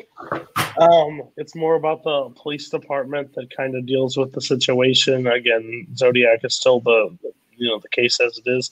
Um, do I I consider it Fincher's best work. Um, it's one of my favorite movies. Uh, did it also come out in 2007, Paul? Is that right? Oh, what a year, huh? Interesting. Oh, what a year! It's, it's are building up. Um, I just I find it I find this uh, movie fascinating. I just I struggle at putting it in a biopic. That's just me. Uh, I think it is at time. Like I can I can see the argument for it. It's just rough for me to put it in there because the title Zodiac. I mean, it's about the Zodiac killer. It's about the people, but you don't really see the. You just see about the case. It's more of a case study. It's not like it's a real. It's a true crime movie. If anything, it's a hundred percent true crime. I just don't think it's considered overall bio. Um, but that's just my opinion. Uh, Got I, it in don't, on the technicality. I don't hate the choice. I just it's a little too high for what the category basically is. Yeah, my, my Um, thing is, who is this a biopic of? Is this a Right. Robert Graysmith biopic? Is this a Paul Avery biopic? Like, I just don't think of this like it's a true story, but it's not about a specific person. And to me, there are two films, this and All the President's Men, that I chose to exclude from my list, even though technically you could count those as biopics because I feel like those films are about the story and the journey and not about the person. Like they're not focused on a specific person and their life. Um, so that's I would not consider this a biopic. I I think this movie is all about Jake Gyllenhaal. I You really think it's a do. Graysmith biopic? I do. I genuinely do. Interesting. Uh, I do not agree. This is my favorite Fincher film. This is one of my like ten favorite movies of all time. Um, Yeah. So I'm not saying this isn't an incredible movie. I just, in terms of a biopic, I think that is like really stretching it. Yeah, I. Oh, because I love this movie, and it didn't cross my mind as a biopic. It's like David Fincher's take on obsession. You know, not being able to let something go, and how it could destroy your life and ruin other people's lives. And so for me, it's like the meditation on obsession. But I never really felt like Jake Gyllenhaal's character is somebody I super got to get to know. I just got to know what he was obsessed with, which was the Zodiac case. So I agree, it's about that character, that real life person but it's it's more about what Zodiac case did to him than it is about him. So listen, if, if you consider it biopic, it's in my top ten for sure. It's one of my all time favorite movies. But yeah, it didn't pop in my head when I thought biopic. Yeah, this is. Oh, go ahead. I didn't mean to. It's, it's a tough choice. Yeah, uh, this movie, like, it's kind of an ensemble, too much of an ensemble to really be a biopic for me because there are, are a lot of scenes with Gyllenhaal, but then there's uh, quite a few scenes with just Ruffalo's character. So, like, I'm not sure if I can 100% call this like a biopic. This is definitely a true story movie, but not really a biopic. So, I think that's kind of where those two things differ. Uh, it's a great movie, though. Okay, so now we've reached the part of the show where it's the top half. Um, so everybody, give us your three. So we're going to start with Paul again. If you have it higher, two or one, please say your piece. Say we'll talk about it in a second. think there's a very high chance this is uh, going to be another yikes. It's uh, 2010's The Social Network. Yikes. That was Yeah. Bowman Okay, so we're going to move to um, Bowman, right? Is that right? Yeah. The order. Okay, Bowman. What's your three? My number three is probably going to be a yikes because uh, I. Or wait. Yeah, my number three is going to be a yikes because my number three is Amadeus. Yikes. yeah, yes. I had it at number four.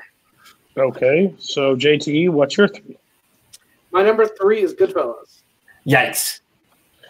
Okay, we're getting there, guys. You picked it. You picked the top half. Here we go. Uh, Bar, let's break this trend. What's your three? My number three is The Elephant Man. I think um, this is John Hurt's greatest performance. Um, I think um, I think this story is touching and moving and amazing. Um, it it it is a it's one of the best films I've seen in the last year, and by that I mean I like I just recently watched this within the last year. Um, I think the performances are amazing, and Bancroft in this movie. She's only in the movie for a little bit, but she does a phenomenal job.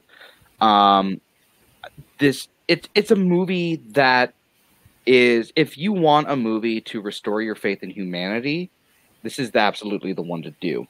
And John, once again, John Hurt as the Elephant Man is giving the performance of his career. If he wasn't up against another person this year, I would have easily said he I he would have won the Best Actor Oscar that year. Um, the Elephant Man. It's David. It's one of David Lynch's best movies. Yeah. Um, I, it's it's funny when you announced it as your three, pretty much the entire panel went like, yeah, I I totally get it. I totally understand why it's a high. I honestly think it's a really good choice. Um, it's one I don't I haven't seen too often. So like again, I don't make a biopics list. I don't get my I don't put my personal top ten out there. But it's just like this one. I like my biopics when I I like ones I can just go back to and rewatch all the time. This one I haven't went to back that often. I think it would have fallen in my like 10, 9, 8 range if I would have made my list. But I can definitely see it making your list. Um, what did, everybody else had the same reaction. So was it just like barely missed? You understand it, but give us your take on it. I'll, I'll go. It's. I think it's a great movie. It's definitely the least Lynch movie that Lynch has ever made. It's his most accessible movie, um, and I think s- s- part of that is I think it feels like a kind of a square peg in a round hole thing, where it's a great movie making and it's obviously like it's a well executed, great performances. But I think Lynch doesn't feel as interested, I think, in the content as, as he is in his other movies. I think. Um, and I think because of that, I think it's yeah, it doesn't feel like it gets deep into him as a character. It feels like a little like it's kind of hovering on the surface. And like again, performance wise and execution wise, it's done well. But I think it doesn't get into the, the sort of interiority of John Merrick in the way that I would have liked to. It's I mean, it's a great movie. Um, I'm not one to say that it's bad or anything. I just feel like in terms of this story as a biopic, I don't feel like I get in and know him as well as I, I would have liked to. Uh, yeah, uh, I really like this movie. This was my number 11. Uh, it was kind of which black and white biopic from 1980 do I want on my list? And I chose Raging Bull over Elephant Man, but I like both. Okay. Yeah, Oh, go ahead. I'm not. Uh, listen, I'll say this right off the bat. I'm not a huge David Lynch fan. Not taking anything away from him as a director. He's fantastic. Uh, his style just doesn't usually vibe with me for the most part, and I think that's why this is my favorite film of his because it's, like you said, the least David Lynch type film. But David Lynch still puts his touch on it in a lot of ways. I think especially at the end. White was genius. Uh, really added to the movie, and yeah, the performances are really what stand out to me. I think that Anthony Hopkins and John Hurt are just amazing in this movie, and it's in my top. If I was doing a top twenty, it'd be my top twenty. Put that way. Fair. Okay, guys, let's run through the exact same like top one, two, pretty much. 'cause everybody had some except probably JTE. So, um, Paul, give us your two. Uh, then- yeah, I, I, I wish I could do a grand announcement, but I am I'm worried this will be another punt or yikes or whatever. It's Amadeus. Yikes! Yeah. I kinda- Okay, I didn't see that coming. Bowman, what is your two? Uh, Goodfellas. Yeah, that was my number three. All right, we're able to talk about it. Bowman, tell us why Goodfellas is your top. Yeah, uh, ever since I can remember, I always wanted to be a gangster. Uh, Henry That'll Hill. never happen. Oh, yeah, no, I'm not cool enough for that. Um, but no, uh, it's the Copeland movie, Cody. Just chill. Uh, but no, uh, I love this movie. The, the story of Henry Hill and his kind of this the first half of this movie is very much about like the seduction of the mafia and the gangster life, and then the second half is about all of that come cr- coming crashing down on Henry Hill. Uh, Pesci is fabulous in this movie. Uh, he won the Oscar for it, and for good reason. I really like De Niro in this, and uh, Paul Sorvino as Paulie. Fantastic! I love this movie. Um, in my top twenty of all time. JT, it was your three. So what do you have to say about it? Listen, I love one of about biopics is learning about somebody or discovering somebody. The name Henry Hill, most people know who that person is. And they might not even seen Goodfellas, but you know that name. And it was because of this movie. And Scorsese, when you think of Scorsese, I think most people think of the Goodfellas type movie. Now, he had a lot of great movies before this Raging Bull. Mean Streets touched on this a little bit, but Goodfellas is where I think Scorsese really carved out like his style as far as to the masses. And I just think it's such an influential film. I think if you ask a lot of people what was the most influential films of the 90s, you got to start with Goodfellas being one of them. Uh, his other movies get compared to Goodfellas. That's how groundbreaking it was in a lot of ways. I love The Irishman. I love Casino. I love Wolf Wall Street. But Goodfellas was first, and I still think it does it the best. Uh, and again, like you said, De Niro, Pesci. Pesci has never been better. Um, and then Ray Liotta is probably his best performance he's ever given. And again, for me, it was just rewatchability is through the roof. I could watch this movie just about every day it's on cable. I'll stop and watch it. There's scenes that I, if I'm like, oh, I gotta watch this, I'll go on YouTube and just pull up Goodfellas scenes. The scene through the restaurant, the tracking shot, was taught in film schools when I was younger. Uh, it's just a great movie that's entertaining, and it made me look at the mafia lifestyle. Before this, people thought of The Godfather when they thought of the mafia. This movie changed the way that people look at the mafia in a wholly different way. So Goodfellas, one of my favorites of Scorsese. Got to put it in there. Henry Hill, he's he was on Howard Stern after that. he came out of hiding. It was on Howard Stern for like several times because he's Henry Hill. Yeah, this this movie, um, Scorsese is my favorite director, and like I I don't hate a lot of his work. Uh, this one is not in my top like ten of Scorsese anymore because I like some of his other ones. But this is literally what he is measured as, and this is the type of movie that I absolutely adore. I love mob movies. I think they are the, one of the most fascinating the under the underworld um, of crime and how he tells the story.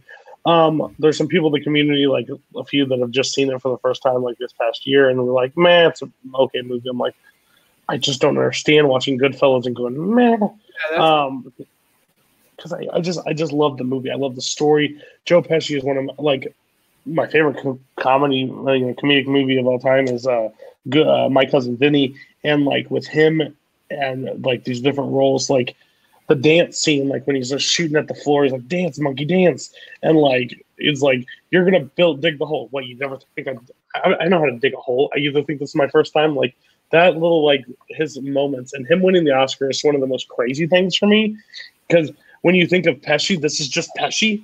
Like the, he got a role for playing pretty much how what people think of him, but it's it's just awesome. Um, the only reason why it doesn't rank so high is I feel Ray Liotta. I drives me absolutely bonkers sometimes in this movie. I get it. I get his entire performance. I get the story, but he just drives me batty. Um, but the movie is still an all-time great. I and I respect you both for putting it on there.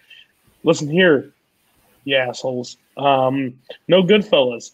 Yankee Doodle Dandy was on there. Yep, Yankee Doodle Dandy. sure was. No Goodfellas. Nope. Uh, uh, you want to be sleeping with the fishes? Okay, Uh, what's what's up? Uh, What? me out. Uh, I'm going to start with this one. I think that Goodfellas is a really good movie. Uh, uh, it's a really good movie. Um, probably great. Um, however, I also agree Ray Liotta kind of drives me insane sometimes in this movie, um, especially when he's laughing. It, it's so over the top that I'm I'm I, it's like distracting, and especially him in the third act the third act of this movie is what kind of keeps it off the list for me. I think Joe Pesci, you're right. Joe Pesci gives an amazing performance. I really also like Robert De Niro a lot in this movie. Um, but especially the dinner scene, like what happened to your car? Oh, we hit a deer. We hit a deer. Um, but I think this movie is really, really good. Um, however, I think that it's not good enough to make this list. okay, Paul, tell me why these mobster tropes get so boring and so convoluted and they're all over the place. Go ahead. Um, this is not my favorite type of Scorsese personally, and it's the stuff that he's known most for. But his mob movies in general are not stuff that I generally like that much. Um, I do have good news for JTE; they do still teach the Copacabana scene in film school, so that's that's some good news on that front. Um, but no, I, I feel like I just never really care about these characters, um, which you know is it's a bit bizarre to say, I suppose.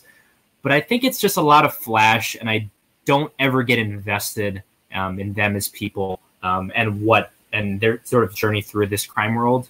Um, yeah, it's not even one of my like ten maybe favorite Scorsese movies. Like I just love a lot of his other work a lot more than this.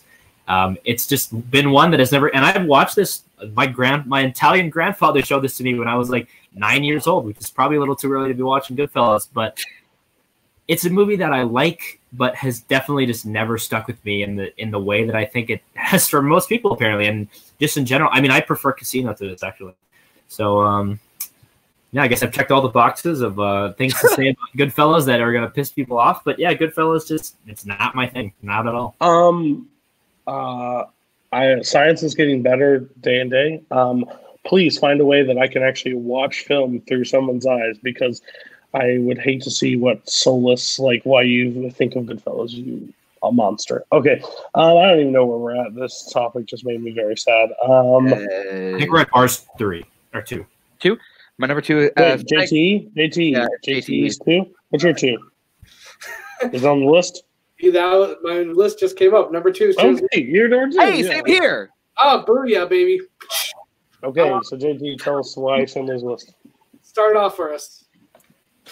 Uh, cool. Guess I'm starting it off.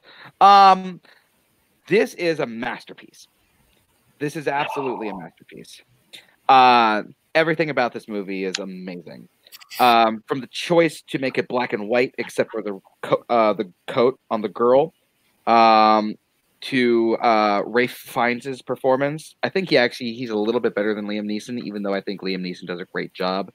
Um, the and it was another one of those movies where you don't feel the length. It, it, it you really don't because you're so invested in the story. Um, it the um oh I can't think of the name of the actual term. I always think of pogrom. Um, but where the uh the entire town is getting like destroyed. It's a very emotionally effective scene. Um, this this it's such a masterpiece of filmmaking, especially the ending. Yeah, listen, I love biopics where I see the character go through a change, or I really get to get underneath the skin of the character. Where Oskar Schindler begins in this movie, where he ends, I love that arc. I love seeing that change. And it's not a quick change; it's very gradual. He does not look at life. He's more it's about money, greed, and trying to make a profit off this horrible war. And what the way he gradually becomes the savior of all these Jewish people, to me, is what really sticks to me for me. The filmmaking is phenomenal. Black and white, like you said, is great. The red dress. What makes that scene work so well is when you see the ghetto being torn apart and you see her with the red dress. And it's also Liam Neeson's reaction to seeing her body throughout the course of it. I mean, the Holocaust is not an easy watch. Okay, this is not a movie you can watch very often. I totally understand that. But for Oskar Schindler, for me, like I said, biopics. When I think about some of the great biopics, it's about where a character begins, where it ends, and what happened in their life that changes them. And this movie just does it. There's I can't say anything bad about this movie. There's not one negative thing I could really say about this, except for it's not very rewatchable. It's something you should, but even though it's not, you should watch it every couple of years because it is a master class in filmmaking, in my opinion. Uh, just real quick, uh, the one scene No. I want to also mention is the um is towards the end when he's going like this watch I could have sold this watch. How Yeah. many people would that have saved? now. Like amazing. So, so Barb, when you say it's a masterpiece, we know. Um, Schindler's List is literally argued like one of the best made movies of all time. Like we get it on that. Um, there's one problem that you made a statement that I completely disagree with you. What's that? This is one that not you, JT. This Oh. is Bart, but it's one that you you don't feel the runtime. Uh yes, you do. This movie is a mo- like draining. This movie drains you. So for sitting there as long as you, I don't think it's a bad. This movie is fantastic. Like, but JT you said it. This is not a rewatchable biopic. I agree. You should watch it every couple of years, but this is a rough watch at times. Mhm. Like, I feel it, it pretty much. uh, You can arguably say it's the it's one of the darkest times in human history. Like it is, it is, it is a sad, depressing story, and I I 100% understand like Spielberg's like you know of making this and the art of it. Um, but like biopic, yes, you definitely could consider the list. I personally wouldn't put it on mine because of just it's it's not easy to watch um all the time. Um, but it's a it's a fantastic movie. No one will argue Schindler's List. If you pretty much argue that Schindler's List is a good movie, well, you don't know what movies are. So, um, Right. so yeah, You feel length. It's not because you're bored. It's because no, Exactly. it's so hard to watch. well, yeah, because I, I think the first time I in a. I think I it's because I I never feel bored watching this movie for sure, but it's, I don't feel length because I'm so invested in everything that's happening. Like there's nothing, there's no dead space in this movie. At three hours, there's nothing in there where I'm like, this needs to be cut. They could have shortened this. Yep. I feel like Right. everything is done for a purpose and masterfully so. That like I can't say I feel the length as far as like it's too long. It's just hard. It's just a hard watch. I, I kind of put this in the same realm. It's not even close to the same movie side, so don't everybody react viscerally on this one.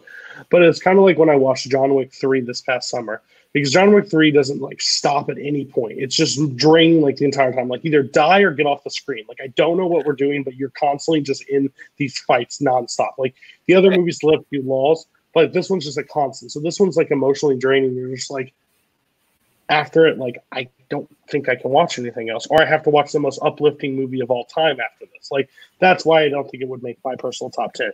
But I can totally understand. I can't argue that it's a it's a masterpiece. It's probably in the top thirty of all time cinema. Um, everybody else on Schindler's List. Yeah, I'm in the same camp as you. It's just I again I I saw this once in high school, really good, but I haven't really wanted to rewatch it because of how intense it is.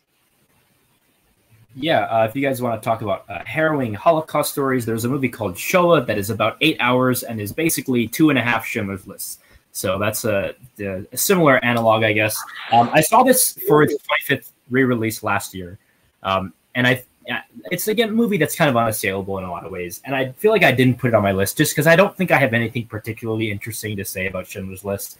Um, you know, it's an incredible filmmaking. It's one of the great American achievements in filmmaking um, I just don't know if I have anything really to add to that conversation. And it's an incredible movie. Like I think Goeth is one of the great movie villains, just because Yep. it's insane that the movie almost makes you sympathize for him at the end. Like the turn of him sniping people for fun on his balcony, and then like you're like, do I feel bad for this person? Is such a crazy pivot that it, that the movie takes, and I think that it's Fiennes' best performance ever. I think he's Agreed. a lot better. Liam Neeson's great, but I think that Fiennes' is one of the great acting performances of the entire 90s.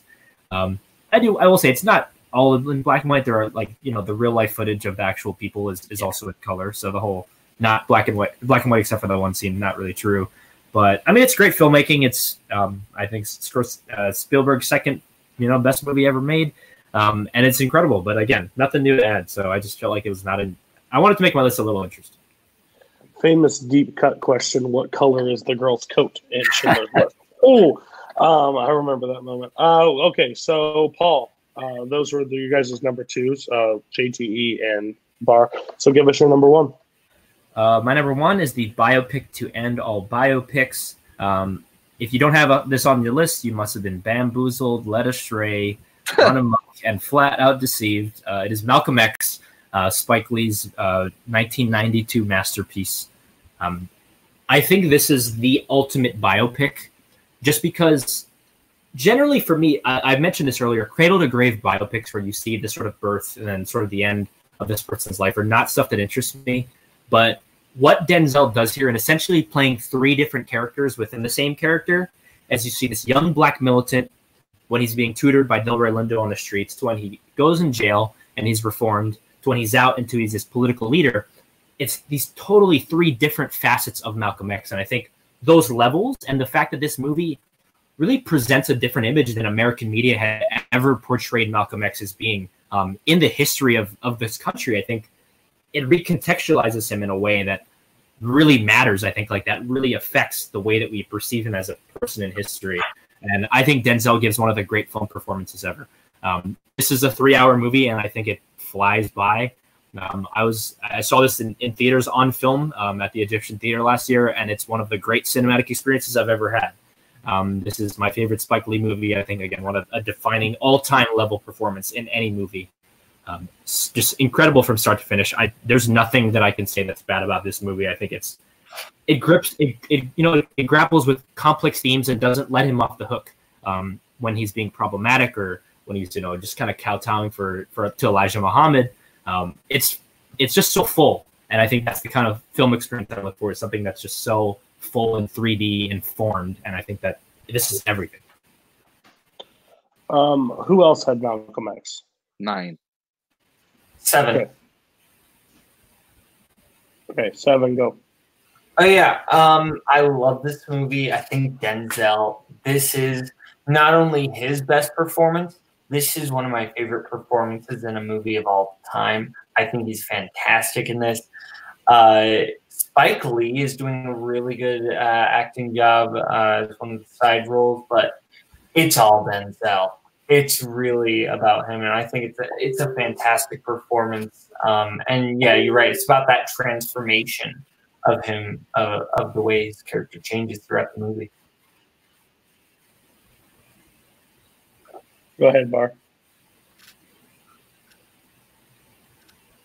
Did his thing freeze really? this last minute, and he finally froze again. Oh, interesting. Um, I will just talk real quick about Malcolm X. Uh, pull the thing off the screen real quick. Go. Oh, you're back. Okay, tell us what uh, uh, Malcolm X.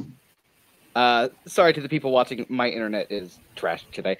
Um, so Malcolm X, yes, this is Denzel Washington's uh, greatest performance, arguably. Um, I think that this is a really well told biopic. I agree with Paul the way that um, how in I don't normally like um, like tell the entire tale of this one person in one movie, but this is probably the most successful um, biopic in doing so. Um, it, it's one that is really, really, really worth watching. This is Spike Lee's. I think this is Spike Lee's second best movie. Um, I will say my piece. Um, well, everybody throws out favorite actor working, your favorite actor. The, the, this is my favorite actor, without a question. Uh, Denzel Washington. Uh, every bad. Um, you guys say it's best performance. Apparently, you've never seen Equalizer two because that's good shit. No, I'm just kidding. good. Um, um, but Malcolm X, it's it's uh last episode we did Oscars got wrong lead actor performance and not many people put or they didn't put it high enough, which Oh. was um Al Pacino beating him for Scent of a Woman for this performance. And it's one of the most mind blowing things that I've ever uh, ever heard. He becomes Malcolm X. He performs this role to. The runtime I don't even care. Uh, I watch this probably twice a year, every year. I think he is just a masterclass in this performance. He is never the bad part of any movie. I will stand by that. I bring one, I will fight you on it. I think his perform. I think he is just he has his craft down perfect. And this is, uh, I mean, Glory. I will. I think that supporting role of Glory is amazing, but I think Malcolm X's was his rise to fame, and he does he does a tremendous job in this performance. And how some haven't seen it some don't even talk about it. I think this will stand as his best performance of all time. So I will, um, let me just say why it's not my. uh-huh. Um, I, if you asked me top ten performances in a biopic, this would probably be a top three to four. I think this is the Denzel show, like you guys said, from beginning to end. He is phenomenal. Uh, but Paul, like you said, this is one of your favorite Spike Lee movies. It feels the most straightforward Spike Lee movie to me in a lot of ways. It feels like he's making a straightforward, kind of like in the vein of like Gandhi or some of the older, you know, Steve Allen classic. It's not like Gandhi, but like the way it's told, it's like beginning, middle, ending, very straightforward. A lot of the style, I feel like that he brings to some of his movies is really subdued in this film. Uh, I think that's on purpose, though. I think he's getting out of the way of the story and letting Denzel be at the forefront instead. It was a smart thing to do. It about Spike. Denzel phenomenal. Like I get it why he did it, but like it, if you showed me that movie, I wouldn't know Spike directed it unless you told me. Uh, So for me, like as a director, I get it. He, he stepped out of the way and he said, "Malcolm, do your thing," or Denzel, do your thing. Um, but I guess for me, I do feel length a little bit at three hours. A lot of you guys said you didn't feel it at all. Uh, I did feel a little bit. Um, I don't know if they could have cut anything. It could have been shortened. This is a big story to tell. Uh, I guess it just comes out of personal preference. I really like the movie. I own the Blu-ray. If anytime it wants, if to get all his best, this is the movie you put in. Uh, but it just didn't make my top ten. It'd be my top twenty. That hurts more than you know, um, but you're a special guest today, so I have to let it pass a little bit. But no, it's really, really wrong of you. Um, Bowman, what's your one? Uh, my number one is one of my three favorite movies of all time. It's The Social Network. The writing, the music, the directing, the performances. I love everything about this movie. Uh, the story of just, it, it's really about success at the sacrifice of personal relationships. That's really the structure core of the story. And that's what I love about it. It's Sorkin dialogue and it's you know this amazing direction and the performances, but take all that away and really it's about that emotional connection of do I sacrifice personal success for you know my relationships with other people which are already kind of on the ropes just because of the way I am. Um, who else had Social Network? This was my three. Okay, Fine. okay. So, um, Bar, uh, no, Paul, go ahead and talk about it, and then we'll go JT, then Bar. Uh, yeah. So I mean, again, not a lot new to say about Social Network. I do think that Garfield is giving by far the best performance here. Um, I think his character is the most compelling. I think Eduardo, if Eduardo's not there, I think this movie doesn't necessarily work. I think you need that person who's acting like a real human. Mark Zuckerberg is like a weird alien who like mimics human behavior. He's such a strange figure, um, almost. But I, I just think that this movie. Hello. All right. Um, I think that on, on as far as this movie goes, I think every aspect of this movie works um, and works perfectly, except for Brenda's song. Brenda's song is a bit rough at times. Uh, doesn't quite bring it. I feel like, um, which is you know it's Brenda's song, so I'll, I'll give it a little bit of a pass. Um, The but I mean, disrespect to Wendy Wu. it's brought Homecoming Warrior. Yes, yes, yes. But no, uh, this movie just brought us so much. Um, Caleb Landry Jones is in this movie, which is kind of random. So is Dakota Johnson. There's a lot of weird little cameos that happen in this movie.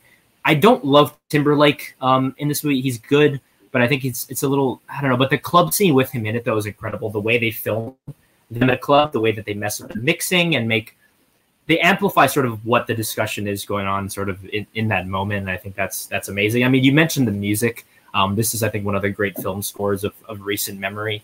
Um, this is at you know Reznor and Ross, I think, at their peak as composers, especially when you're you're talking about you know the race scene where they're timing it with the way the paddles are going in and out of the water. Um, that stuff is pretty much unassailable. Um, you know, it's the social network. I really they make a sequel to this actually because I think there's so much to dig into with Mark Zuckerberg in, in 2020. Um, but I yeah, I mean it's an incredible movie, probably the defining movie. I think uh, form and and style, and it, I mean it's a social network. And what else is there to say about it? Uh, JT, Yeah, I had this number five. One of my favorite movies. Again, I think I docked it some points because it's been pretty uh, well publicized that this is not a very accurate movie. uh, Aaron Sorkin just took what he wanted from the book and kind of created his own story in a lot of ways and made. I think Jesse Eisenberg is great in this movie. Uh, I still think he's great, but I think he's playing a much different character than what the real Zuckerberg is like. Uh, according to you know reports, people that went to college with him, a lot of people think he's nothing like Jesse Eisenberg. But there's conflicting reports also. So that's the only reason why I had number five, only because I'm not sure how accurate it is. But there's not much I could say that you guys haven't already said. It's so well directed, so well acted. Uh, it's a movie of its time. I think it's something that is more relevant even now than it was probably when it came out. So for me, it's one of my favorite films.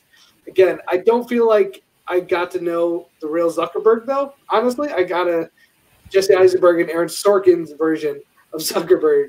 So I had to talk at some point for that, but I love the movie. It's fantastic. Um, I think this might be Sorkin's best script. Um, this movie works as well as it does and flows the way, as well as it does because of that script. Um, it, it's amazingly directed. It's amazingly acted. Um, and the um, the score you guys already brought up. Um, but there are so many like moments in this movie where the dialogue is just amazing. Like I like standing next to you. It makes uh, oh shit.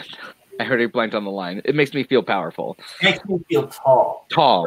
Oh no, it's tough. Tough. Tough. So tough. Yeah, okay. I, I see you, Cody. Slap. I see you, Cody, slapping your head. Um, my apologies. I have my mind racing on a lot of other things right now. Um, but no, th- this movie is amazing. It, it's one of the best of the decade. Um, okay. Uh, I'm glad you all included it. It's probably one of my favorite of the decade as well. Um, I 100% stand by Paul. Um, he took the main time time to talk about it, but um, it's the uh, Garfield's performance is the best in this movie. Um, when um, when he walks back in the office and they're all sitting there and he's doing the code and he's like, "Sorry, he's he's coding or whatever." And so he picks up the computer and slams it. Hear me now, asshole. It's like I'm not coming back for eight percent. I'm coming back for everything. It's one of my favorite lines in any movie. It's just like I could just see the rage in him. Like you sold him out of it over the damn chicken. Like it's just he's so mad. It's so the performance. I don't care. Accurate, inaccurate, fantastic. Like Rudy let's- Marr also, I, I didn't I didn't mention, it, but Rooney Mara is incredible. That opening scene is like one of the best. I mean, it's been talked about to death, but the cadence at which they're talking, the fact that Zuckerberg is not really having a conversation, yeah, with her, And- it's- yeah. I'd also like to point out that Brenda's song in this movie is real good. Hmm. We're gonna. Paul Disagree just, on that Paul, Paul just dissed it before you. Oh so well, that's well, I really liked her in this Um, movie. Ooh, uh, hot take. Um, Not great. hey, bro, hey, take the Brenda song out of that last statement. Uh, it- it'll do better. Superimpose um, like another voiceover mine and say Yes, like Andrew. Garfield. Okay, so we've talked that one to death. Let's go to the um the final two. Uh, one, no one else had it. The other one, everybody pretty much had it. So, JT, tell us why everybody's an idiot and missed this uh, gym. Uh, curious. one for me is Born on the Fourth of July. Uh, Ah, here's the thing: Tom Cruise is a star, but you got to remember in the '80s he was an actor. this is the movie that turned the tide. Uh, he was nominated for Best Actor. I think he should have won. Now, unrelated, I recently went on YouTube and I went on old Siskel and Ebert archives, and they had this show where they did Who Should Win, where they do a show before the Oscars on who they would pick to win each category, and they both agreed that Tom Cruise should have won the Oscar for this film, and I still firmly believe that to be the case. Tom Cruise's performance in this movie still blows me away. He's never been as good as this. I think the only other time was nominated was Magnolia, and what the thing that goes along with that is Oliver Stone's direction. Uh, he was nominated and won for Best Director for this film, and won Best Editing. I just love the tone of this movie. It starts off like a dream. It's pure Americana, and Tom Cruise's character gets caught up in that. When he goes to Vietnam, he gets injured, becomes paralyzed, and the journey from that young boy in mid- Midwest America to where he goes by the end of the movie, where he is literally protesting against his country, and this is based on a real life army vet, uh, Ronnie Kovic. And Stone promised him if he ever got a chance to make this movie, he would. And after the success of Platoon, he made this film, and everyone was like, "Why are you going to make another Vietnam film? You just made Platoon. You won Best Picture." And Oliver Stone said, "Because I promised this guy, because his story is something that's worth telling." And I, love this movie. This is one of my all-time favorite films. Uh, William Dafoe, Tom Berenger has a cameo. Um, just the, the cast is fantastic overall, and some of the cast aren't even well known, but they've all fit in these roles so well. But Tom Cruise's character, his arc, his life journey, from where it begins to where it ends, is so drastic, and over so many years, where Tom Cruise has to go visit somebody, and listen, Miles Forrest born on Fourth of July. He kills somebody accidentally during combat. When he goes to the parents of that fallen victim, and has to tell them that he was the one that killed them, it's a masterclass in acting. And for me, the performance matches the filmmaking, and that's rare for me. A lot of these movies, not saying that the other movies in this film did, I mean, sure as less, they all do it. But Tom Cruise is in every frame of this movie from beginning to end. And the performance he gives, and the ups and downs, and there's some really big highs and big lows. It's just ugh, fantastic. And the first 10 minutes of this movie is probably one of my favorite first 10 minutes of like every movie ever made. I love the dream sequence. It's like a dream of just this. You almost go in and out of his childhood, and the way it sets up everything you know about his character when he finally decides to sign up and volunteer to go to Vietnam, and how he was sold this lie of American Pie and what you should do, and how different Vietnam was to World War II, and how differently people were treated, not only by the government but by the people in the streets. I can't talk enough about Fourth of July. It's my favorite. Again, it might not be the best of the top of this list, but this is where my personal feelings come in. And it is just a movie that when I watched it, and it still stays with me. So it had to be my number one. Uh, so me and Chance Ellison will agree on this that um, Tom Cruise is a national treasure. Um, more people should respect his acting ability because we absolutely love his movies. Now, and people forget like he started. He did Color of Money. He did like Rain Man. He was trying to be a serious actor. Mhm. Later, he just kind of went toward the blockbusters. I, I, I wish he would. Well, I'll tell you, I'll still take Mission Impossible. So I'm not, I'm not, I'm mad that he went that route. Um, but um, no, I like the choice. Um, uh, one, I think it's a. I don't think it's obviously it's not a popular choice, but I honestly think it's a movie that people definitely should check out if they haven't seen it. Um, I kind of agree with you. I think he probably did, did deserve the Oscar for this. I think his performance in this is honestly very. Uh, it's one of the. It's the standout of that year for me. Um, but he lost to Daniel Day Lewis. Um, um, so. on the list. Uh, what do you guys? No one else had this, so what do you guys think about Born on the Fourth of July? Real I quick, Haven't been- haven't seen it. Uh, yeah, I this is not my favorite performance of 1989. Uh, I prefer Branagh personally in Henry V. Um, this is I do think this is one of Cruise's best performances. I think this and, and Magnolia sort of flip flop for me.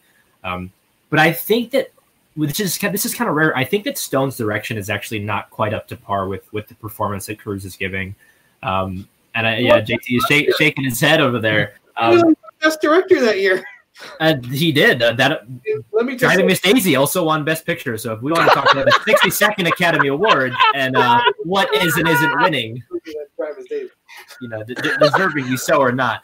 Um, but no, I think it's a good movie. Um, it's probably like in would be like in the late teens for me in terms of best biopics ever. Uh, again, Cruise is phenomenal. I just think that the rest of the movie is trying to catch up to him, and and besides Defoe, I feel like it never really does. Um, there's just some strange editing choices, I think, too, that sort of kind of dampen the, the movie's impact. Um, Oh, cutting away too early. I think it cuts away too early. Sometimes it doesn't let um, Cruise's character sit in some moments that I think would be effective to sort of let him stew, and you see sort of what's going on in his in sort of his, his internal becoming external. I think, I would but I, I, it's a great only because the scene where he's in the veteran hospital after he's injured, there's so many times they could have cut away where they stay with him, especially. I think besides that, like aside from that scene, though, I think a lot of times it's leaning into that, like just moving on. And I think that I would have loved more of editing in the style of that scene. I interesting. Like, can you give me an example? Um, I just think that sometimes, like when he's talking to people, he doesn't. Re- it doesn't. Yeah, I don't know. He doesn't reflect enough for me. Um, like it, I- you don't see the turmoil in his face. I feel like besides that scene. I gotta disagree because when he's talking to his the parents about how he accidentally killed their son, the camera is on him the whole time eh, to the point where it leaves the parents and it slowly pushes into him as he's breaking down telling this story. And I thought it was such a brave decision instead of most directors I think would show the parents' reaction. They would show them, but instead he is so in line with Cruise's performance. He just slowly goes right into Cruz, and you see if you're going to put like an Oscar real moment, that was the moment you would put in. And then the reaction afterwards by the parents, I think, is very good. But for me, it was don't cut away. It is just right there. So I'm gonna stop the. I'm gonna stop the board of the Fourth of the line. Just when I bring back uh, Tom Cruise performances, maybe we can revisit this. No one ever tries to challenge Paul on the show, which I really appreciate. but we're gonna move to uh, Amadeus. Amadeus. Um, so everybody had it. It's bars number one. Obviously, yeah, it is. like 14 times. So we're gonna start with you. Who had it at two? Paul, and then where did you two have it? Bowman and I had it at number four. Where'd you have it, uh, Boat? Three. Okay, so we'll just do that. One, two, three, four, pretty much. So start at bar. Cool. Uh, remember how I said Schindler's List is a masterpiece? So is Amadeus. This is No. absolutely a perfect movie. Uh, from the from the acting to the direction to the cinematography to the editing to the script to all of it. It is fantastic. F. Murray Abraham and Tom Hulce are giving the performances of their careers. Um, the opening sequence uh, where you see Salieri trying to kill himself and then him just talking and then going into him talking to the priest is so well shot. This is I'm gonna mm, it's Milos's second best movie, um, and the, it has one of the most baller scenes in movie history when uh, Salieri writes this march for Amadeus, and then Amadeus comes in and he's like, "That's really nice. Can I see that? Wouldn't it work better if it was like this?" Yeah, just the just the most dope move. Um, and it's a great internal struggle of uh, one man's struggle to and not only understand that someone's better than them, but not understand why they can't be as good. It's something that a lot of people can relate to, even if it's not on that exact same level. This is an amazing movie. Paul. Uh, yeah. Um, I actually think as a movie, I like this a little more than Malcolm X. Um, but just as a biopic, I think Malcolm X is just a little, a little above. Um, it's interesting that JTE's talked about uh, things not being truthful, and then has this on his list. Which well, is a yeah. completely fictionalized version of. But anyway, anyway, I'll just say this: like Amadeus, I think is close to a perfect movie. It's a masterpiece. Again, like Social Network, I had to ding this one and that one lower because they're not very factual. So it definitely hit the score for me.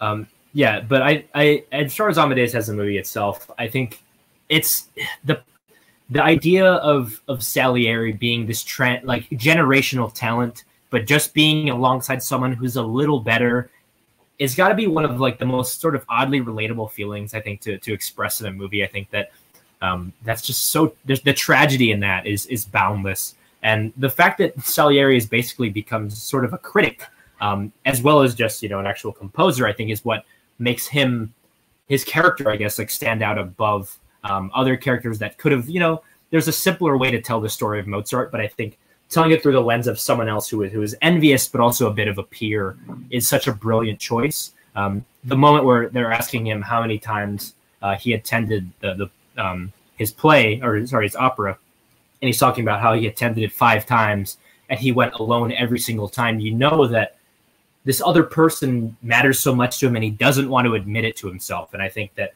that inner guilt and turmoil and the fact that he does he's not willing to express sort of his his real emotions, and it's everything's beneath the surface, everything's kind of bubbling up, and then obviously that that leads to to the act that he goes through sort of at the end of the film, but everything is so surface and subtle but also it's little little movements the way he flickers his eyes when he should be watching one thing but he he looks over at, at, at mozart. I think that little stuff is what makes this movie so incredible and it's paced like immaculately this is three hours long and it goes by like that um, i don't think there's a necessarily anything negative i could even think to say about this movie um, other than i guess the fact that jeffrey jones is, is in it as a despicable being but no, I mean it's perfect. I think this is Forman's best movie by a long shot, and uh, it's just it's incredible, incredible, incredible stuff. Um, I love that it takes Mozart and, and makes him sort of at the the periphery and makes Salieri sort of the, the focus. All right, Bo. What this movie does not have is too many notes. Uh, one of the best scenes in the movie where the emperor is just like, just takes him out. There's too many notes. Like nobody really understood how intricate and how important every single little note, every single intricacy of Mozart's work was important. And honestly, that's what this movie kind of feels like. Every little thing is so meticulously controlled. The costume design, you know, what song, the, the pacing, the order, the performance. I love this movie uh, to death. I do think it's Forman's best movie. GG. Yeah, I mean, I'm going to mirror a lot what you guys said. I still would take Cuckoo's Nest over this one, yep. but this is a better produced film. If you ask me, like, what movie transports you to that time, this is the movie I would point you to. Like, the set production, uh, the set design, everything in this movie just feels authentic. At no point do I feel like I'm watching a movie set they actually filmed a lot of the scenes in the actual opera houses that where they took place. Um, again, it's I think it's Milos Forman's. It's a masterpiece up there with Cuckoo's Nest. I guess it's one A, one B because they're both different films, but they're both as good as they could be in both different genres. Yeah, I love the film. It's funny. It's got a lot of dark humor, which you probably wouldn't expect. Uh, it's beautiful. It, the sound. Put this on your surround sound, man. You'll feel like you're at the opera house It's one of my favorite movies to put on my surround sound. Uh, it's just a fantastic film overall. Again, a lot of it is just made up. I think much like the Social Network. That's why I had like Social Network five and this four. It's because as far as biopics goes, they're not very truthful. They're not very historically accurate. But put that aside and just enjoy one of the best movies of the 80s. Is Milos Forman just the best at biopics? I don't know. Like he, well, Man on the Moon, I think is okay. um, he did the People versus Larry Flynt, which I liked also. Yeah, I don't know. Those are good movies. This is a great movie. Uh, clearly, the best at it is Clint Eastwood. Have you seen 1517 to Paris? Okay, thank you very much. Um, uh, all right, everybody. Thank you for joining us for Your List Sucks. Uh, it's a very passionate topic. A lot of people had a lot of things, so it's a little long. But again, great conversation. Um, so we're going to get our combined list right now. What made your overall list when we put all your guys together? At uh, number 10, Zodiac. Nice. Number 9, Catch Me If You Can. Yeah. Number 8, The Elephant Man. Number 7, Raging Bull. Oof. Number 6, Born on the 4th of July. A lot of 80s in here. Yeah. Uh, number uh, number five, Malcolm X. That's a travesty. Uh, number four, Goodfellas. Number three, Schindler's List. Number two, The Social Network, and number one is a clear cut Amadeus. It literally went one, two, three, four. Um, I'll say real quick about Amadeus. I didn't say it, but I'm so happy that I had to study it for a debate that I had in this in the fan community. Um, that never happened, but it was the best thing that never happened because uh, it's literally one of my favorite movies now. Uh, especially classical is not my favorite.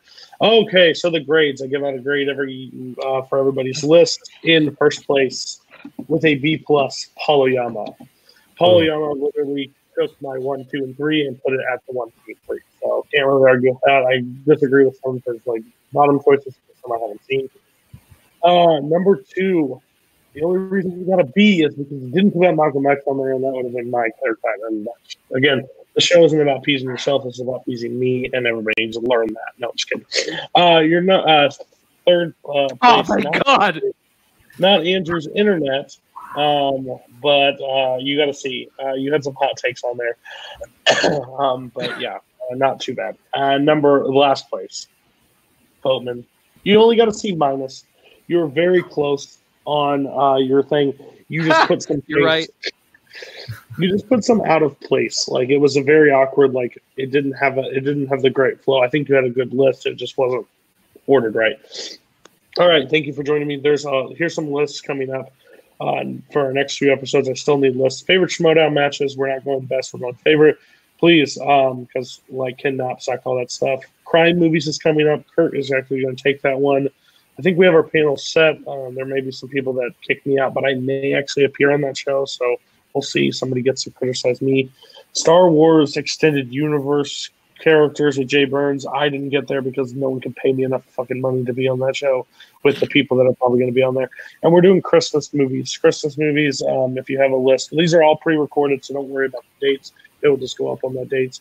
Um, and we uh, probably this next week we will have a full list of our next like three months afterwards. So you have plenty of time to watch some movies, get some knowledge, put in some topics. So there's going to be a lot of stuff coming with this thing. JT, I want to thank you for coming on.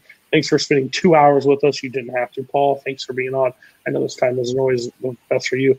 Bar and Boatman, you have nothing else to do, so thanks for being on the show anyway. So uh, thank you guys and have a great day.